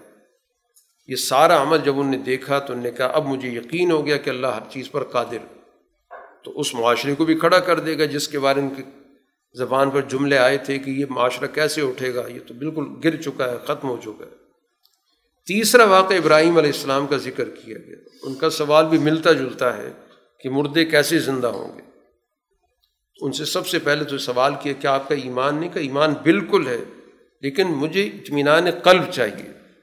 تو گویا سوال کرنے میں کوئی حرج کی بات نہیں ہوتی۔ دین کو سمجھنے کے لیے، اطمینان قلب کے لیے ہم مزید دلائل کو تلاش اگر کریں گے تو یہ گویا کہ ابراہیم علیہ السلاۃ والسلام کا اسوا ہے کہ ایک وہ چیز اس پہ ایمان موجود ہے، لیکن اس ایمان کو وہ مزید بہتر کرنا چاہتے ہیں، اس میں اطمینان پیدا کرنا چاہتے ہیں۔ اور اللہ تعالیٰ کی طرف سے ان کی اس بات کو قبول کیا گیا۔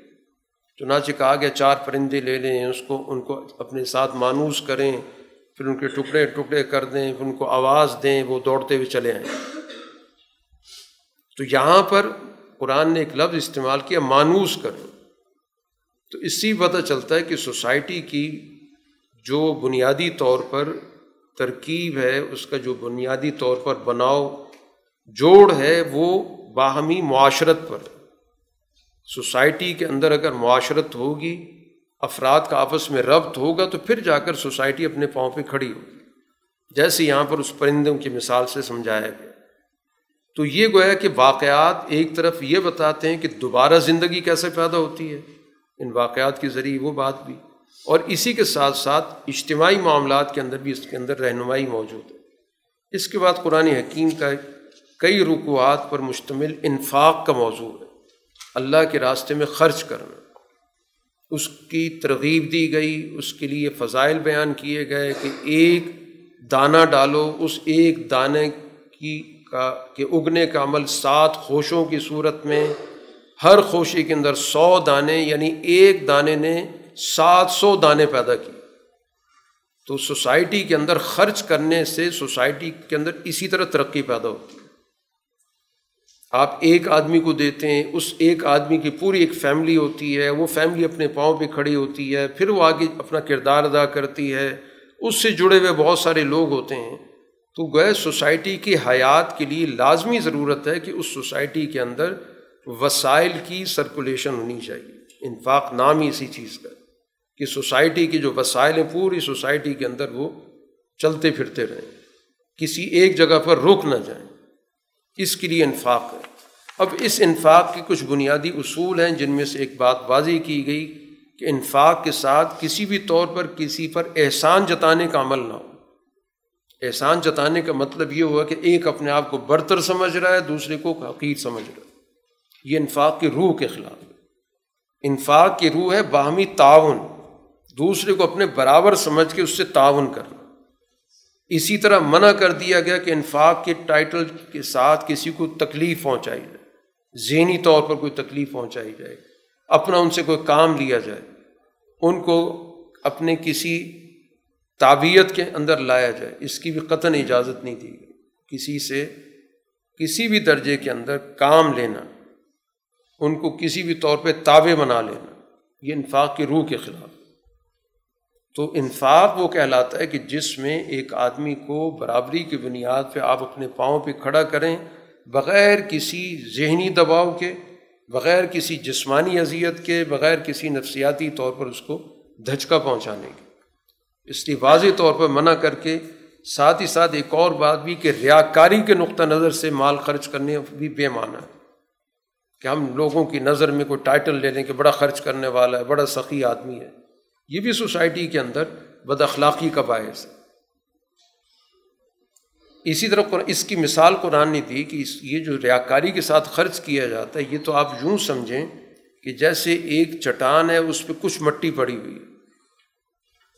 اب اس چٹان کی، اس مٹی میں اگر کوئی آپ دانہ ڈال بھی دیں، تو کچھ ہی عرصے کے بعد، کچھ ہی دنوں کے اندر ایک بارش ہوگی اور وہ بارش اس ساری مٹی کو بہا دے گی اور وہ بالکل صاف ستھری چٹان نکل آئے گی۔ تو ریا کاری کے ساتھ خرچ کرنا تو ایسا ہی ہے کہ اس سے سوسائٹی کو فائدہ کچھ نہیں پہنچتا۔ نہ اس سے اخلاق کے اندر کوئی بہتری پیدا ہوتی، بد اخلاقی ہے جو ریا کاری کر رہا ہے۔ اور سوسائٹی کے اندر بھی اس کے نتیجے میں کبھی اچھے اثرات نہیں پیدا ہو سکتے۔ انفاق کے لیے خرچ جو خرچ کیا جاتا ہے، انفاق کیا جاتا ہے، ایک اور شرط یہ ہے کہ اللہ کی رضا مقصود اور پھر اس پہ انسان کا جو دل ہے، وہ جمے خرچ کرنے کے بعد دھک دھک کرتا رہے، دے دیا دے دیا، خرچ ہو گیا، ہاتھ سے نکل گیا۔ یہ نہ ہو۔ پوری دل جمی کے ساتھ کہ میں واقعتاً معاشرے کے فائدے کے لیے اللہ کا حکم سمجھ کے میں اپنی ذمہ داری پوری کر رہا ہوں۔ دوسرے کا میں حق ادا کر رہا ہوں جو میرے ذمے آ چکا میں کسی پہ احسان نہیں کر رہا۔ یہ ساری چیزیں قرآن حکیم نے بیان کی اگر ان شرائط کے ساتھ خرچ کیا جائے گا تو پھر تو یقیناً اس کو ایک مثال سے واضح کیا گیا کہ یوں سمجھیں کہ ایک بلند جگہ پہ ایک باغ موجود ہے۔ تو بلند جگہ پہ جب باغ ہوتا ہے تو بارش بالعموم بلند جگہوں پہ ہوتی ہے۔ تو مزید گویا کہ پیداوار بڑھتی ہے، باغات ترقی کرتے ہیں۔ بارش نہ بھی ہو تو شبنم تو پڑ ہی جاتی ہے۔ بار بارش ہونے کی صورت میں یا شبنم کی صورت میں باغ ترقی کر رہا ہو تو اسی طرح ان شرائط کے ساتھ جب انفاق ہوگا تو وہ اسی طرح ترقی کرے گا۔ ایک اور مثال قرآن حکیم نے اسی انفاق کو سمجھانے کے لیے بیان کی ہے کہ کسی شخص کے پاس باغ ہو، کھجور کا، انگور کا، اس کے نیچے نہریں بہہ رہی ہوں، اس کے پاس ہر قسم کا میوہ ہو، لیکن دوسری طرف اس کو بڑھاپا آ چکا ہے۔ بچے بھی اس کے چھوٹے چھوٹے ہیں۔ اب اس باغ پر کوئی آگ کا بگولا آ گیا۔ کوئی آندھی آئی، اس کے اندر بگولا تھا سارا باغ جل گیا۔ کیا کوئی پسند کرے گا کہ اس طرح کا اس کو باغ ملے؟ کہ جس باغ سے اس کو فائدہ اٹھانا تھا، بڑھاپے میں اس کے کام آتا، یا اس کی کمزور بچے جو ابھی کم سے ان کے کام آتا۔ عین وقت اس کے ہاتھ سے نکل گیا۔ قرآن اس کو بیان کر کے کہتا ہے کہ اللہ تعالیٰ اسی طرح اپنی آیات بیان کرتا ہے تاکہ تم ان پر غور کرو۔ کہ ریا کاری کے ساتھ ایک آدمی نے کام کیا، جب اس کو ضرورت پیش آئی، اس وقت اس کے ہاتھ میں کچھ بھی نہیں رہا۔ تو اس حصی مثال کے ذریعے گویا کہ اس کی حقیقت واضح کر دی گئی کہ دنیا میں انفاق انسان کر رہا ہے، اس لیے کہ اس کو مشکل وقت میں یا دنیا سے جانے کے بعد آخرت میں کام آئے۔ اور وہاں پر یہ کیفیت ہو گئی کہ جیسے انسان قسم پرسی میں اس کو وہ چیز ملنی چاہیے تھی اور اس وقت اس کے ہاتھ سے ساری چیزیں نکل گئی ایک اور انفاق کے حوالے سے بات بتائے گی کہ خرچ وہ چیز کرو جو سب سے عمدہ چیز ایک ایسی چیز جس کو قرآن کہتا خبیص چیز کو جس کو تم خود نہیں لینا چاہتے۔ آنکھ بند کر کے شاید لے لو تو لے لو۔ وہ دوسرے کو کیوں دے رہے ہو؟ جس کو خود نہیں لینا چاہتے۔ وہ چیز دو جو تمہاری نظروں کے اندر اچھی چیز ہو۔ قرآن یہاں ذکر کرتا ہے کہ شیطان انسان کے دل میں خوف پیدا کرتا ہے، فقر و فاقے کا۔ خرچ کرو گے تو کچھ نہیں رہے گا۔ اور حکم اس بات کا دیتا ہے کہ قرآن نے یہاں پر جو لفظ استعمال کیا کہ بے حیائی کا حکم دیتا۔ اب یہاں پر بے حیائی کیا چیز ہے؟ بخل، یہ سب سے بڑی بے حیائی ڈھیٹ پنا کہ وہ ڈھیٹ بن کے بیٹھا ہوا ہے اور دولت کو اپنے پاس سمیٹ کے بیٹھا ہوا دیکھ رہا ہے کہ سوسائٹی کے لوگوں کی ضرورت ہے۔ اور شیطان نے خوف پیدا کیا، تمہارے ہاتھ سے نکل گیا تو تمہاری بھی یہی حالت ہوگی۔ جبکہ اس کے مقابلے پر اللہ تعالیٰ کا وعدہ یہ ہے کہ اللہ تعالیٰ اس عمل کے ذریعے تمہاری کوتاہیاں معاف کر دے گا، بلکہ تمہیں مزید عطا کرے گا۔ لیکن اس کے لیے ظاہر بات ہے کہ بہت بڑی عقل و دانش چاہیے، شعور چاہیے۔ جو تلحکمت میں شاہ اور جس کو اللہ تعالیٰ عقل و دانش عطا کرتا ہے، اس کو بہت بڑی خیر دیتا ہے سوجھ بوجھ دے دیتا تو اعلیٰ درجے کی سوجھ بوجھ ہوگی تو پھر انسان اس دنیا کے اندر اجتماعی سوچ کے ساتھ ان وسائل کو پوری سوسائٹی کے لیے وقف کرے گا۔ اور مجموعی طور پر پوری سوسائٹی ترقی کرے گی یہ بھی کرے گا۔ گویا وہ وسائل اس کے ہاتھ سے نکل کر دوبارہ اس کے ہاتھ میں آئیں گے۔ لیکن پہلے انفرادی طور پر تھے۔ اب ایک اجتماعی شکل میں، سسٹم کی صورت میں اس کے سامنے آئیں۔ گے اسی طرح قرآن حکیم نے اس بات کو بھی واضح کر دیا کہ خرچ کرنے کے لیے کسی کا ہم مذہب ہونا ضروری نہیں ہے۔ کہ خرچ کریں تاکہ ہدایت کی طرف آ جائے۔ یہ تمہارے ذمے کسی کو ہدایت دینا نہیں ہے۔ ہدایت اللہ کے پاس ہے۔ تم خرچ کرو۔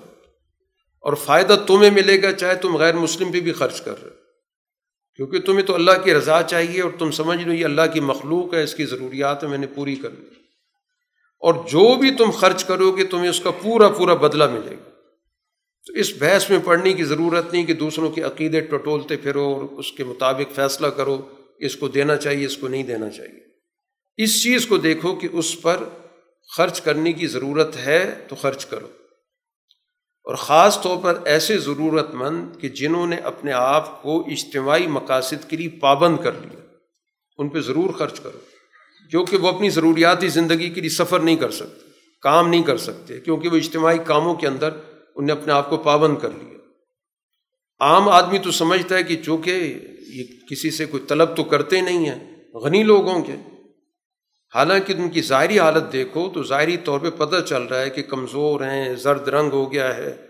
لیکن خودداری ہے، وہ کام کر رہے ہیں اجتماعی مقاصد کے لیے، لیکن کسی سے کچھ نہیں مانگتے۔ تو ایسے لوگوں کی ضروریاتی زندگی کا بندوبست کرو۔ تو یہ سارا کام گویا کہ باقاعدہ ایک اجتماعی نظم کے تحت ہی ہوگا۔ اب اس انفاق کے مقابلے پر جو دوسری چیز ہے، اس کو قرآن حکیم نے ربا سے تعبیر کی کہ پیسے سے پیسہ نکالنا۔ ایک پیسہ دیا، اس سے زیادہ لینا شروع کر دینا، جس کو ہم سود کہتے ہیں۔ اور اس کی وعید قرآن نے ذکر کی کہ جو سودی نظام کے اندر لوگ ہوتے ہیں، وہ مخبوط الحواس ان کے عقل اپنے ٹھکانے پہ نہیں رہے گی۔ قیامت کا منظر ذکر کیا کہ دنیا میں حوث تھی۔ وہ حوث قرآن ذکر کر رہا ہے کہ قیامت کے اس حوث کی شکل کیا آئے گی کہ انسان خپتی ہو عقل ٹھکانی نہیں ہوگی۔ ٹامک ٹوئیں مار، کبھی ادھر کبھی ادھر۔ اس وجہ سے کہ یہ کہا کرتے تھے کاروبار بھی اور یہ سودی معاملات ایک ہی جیسی تو چیز ہے، کاروبار میں بھی تو نفع ہوتا ہے، تو سود میں بھی نفع ہو گیا۔ حالانکہ کاروبار دو مختلف چیزوں کا ہوتا ہے۔ ایک کی ضرورت ایک چیز سے وابستہ ہے دوسری کی چیز دوسری کی ضرورت دوسری سے وابستہ ہے۔ ایک کو پیسہ چاہیے، ایک کو چیز چاہیے۔ وہاں پر یہ تبادلہ ہو رہا ہے، دونوں ایک دوسرے کی ضرورت پوری کر رہے ہیں۔ یہاں پر ایک کی ضرورت سے دوسرا ناجائز فائدہ اٹھا رہا ہے۔ اس کی ضرورت نہیں ہے، پیسہ تو اس کے پاس ہے۔ اس کو تو چیز کی ضرورت ہے، لیکن دوسرے کو پیسہ دے کے پیسہ لے رہا ہے۔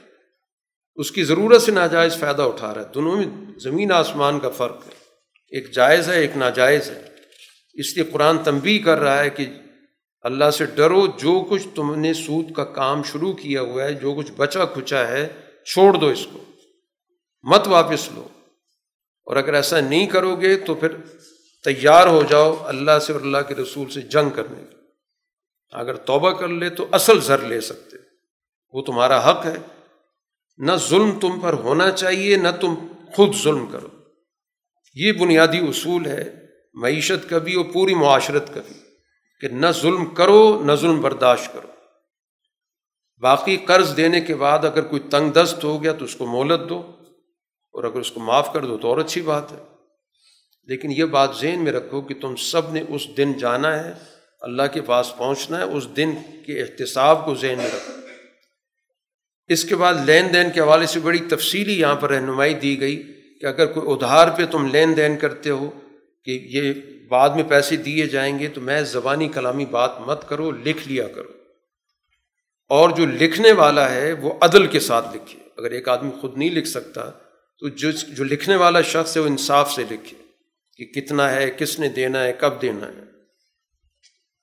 لکھنے والا لکھنے سے انکار نہ کرے، کیونکہ اللہ تعالیٰ نے اسے ہنر دیا ہے، اسکل دی ہے، مہارت دی ہے، اس کو لکھنا چاہیے۔ اور جس پر حق ہے، وہ صحیح صحیح بات بتائے کہ کتنا دینا ہے، کب دینا ہے، کس کو دینا ہے۔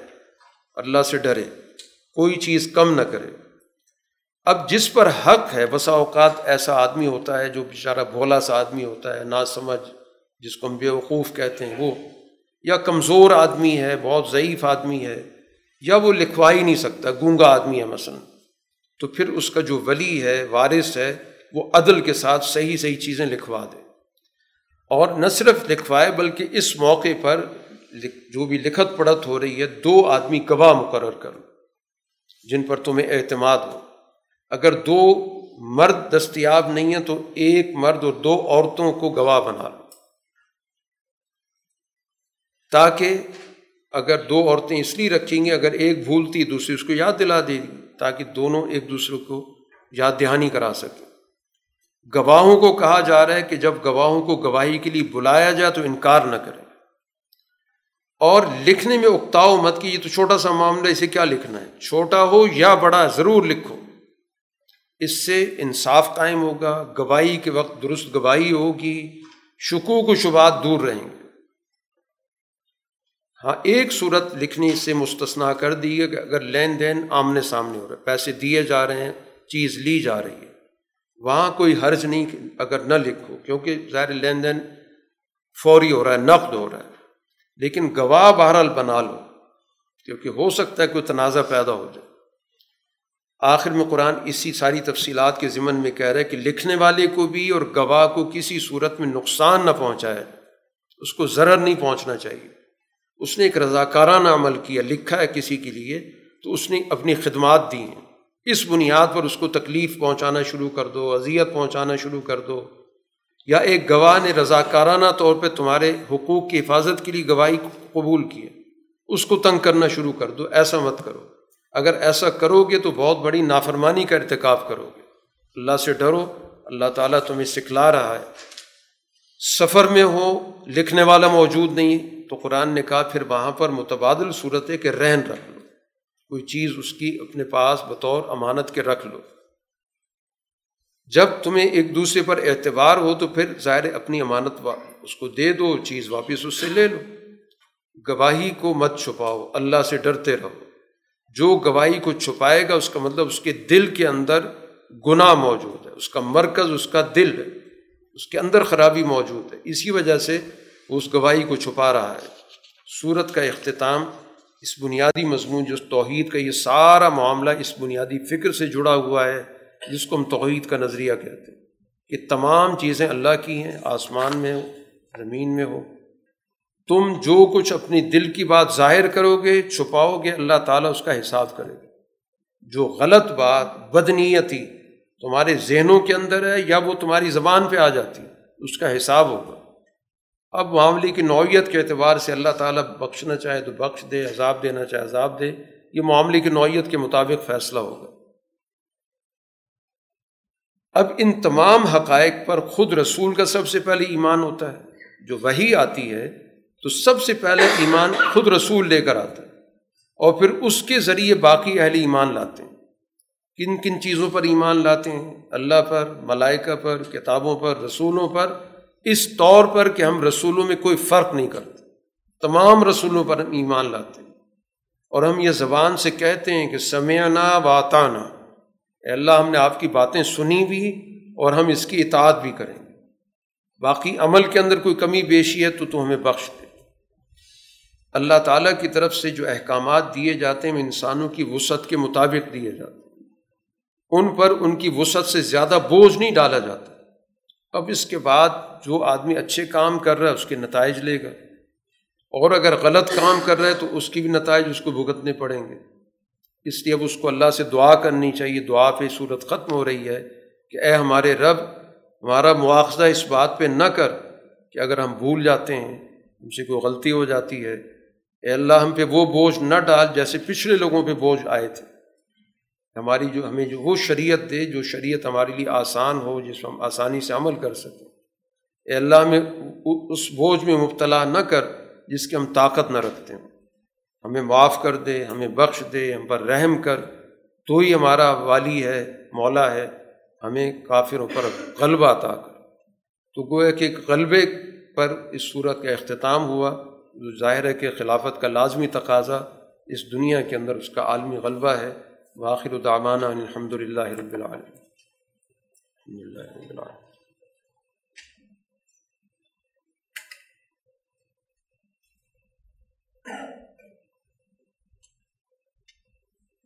شاید نہ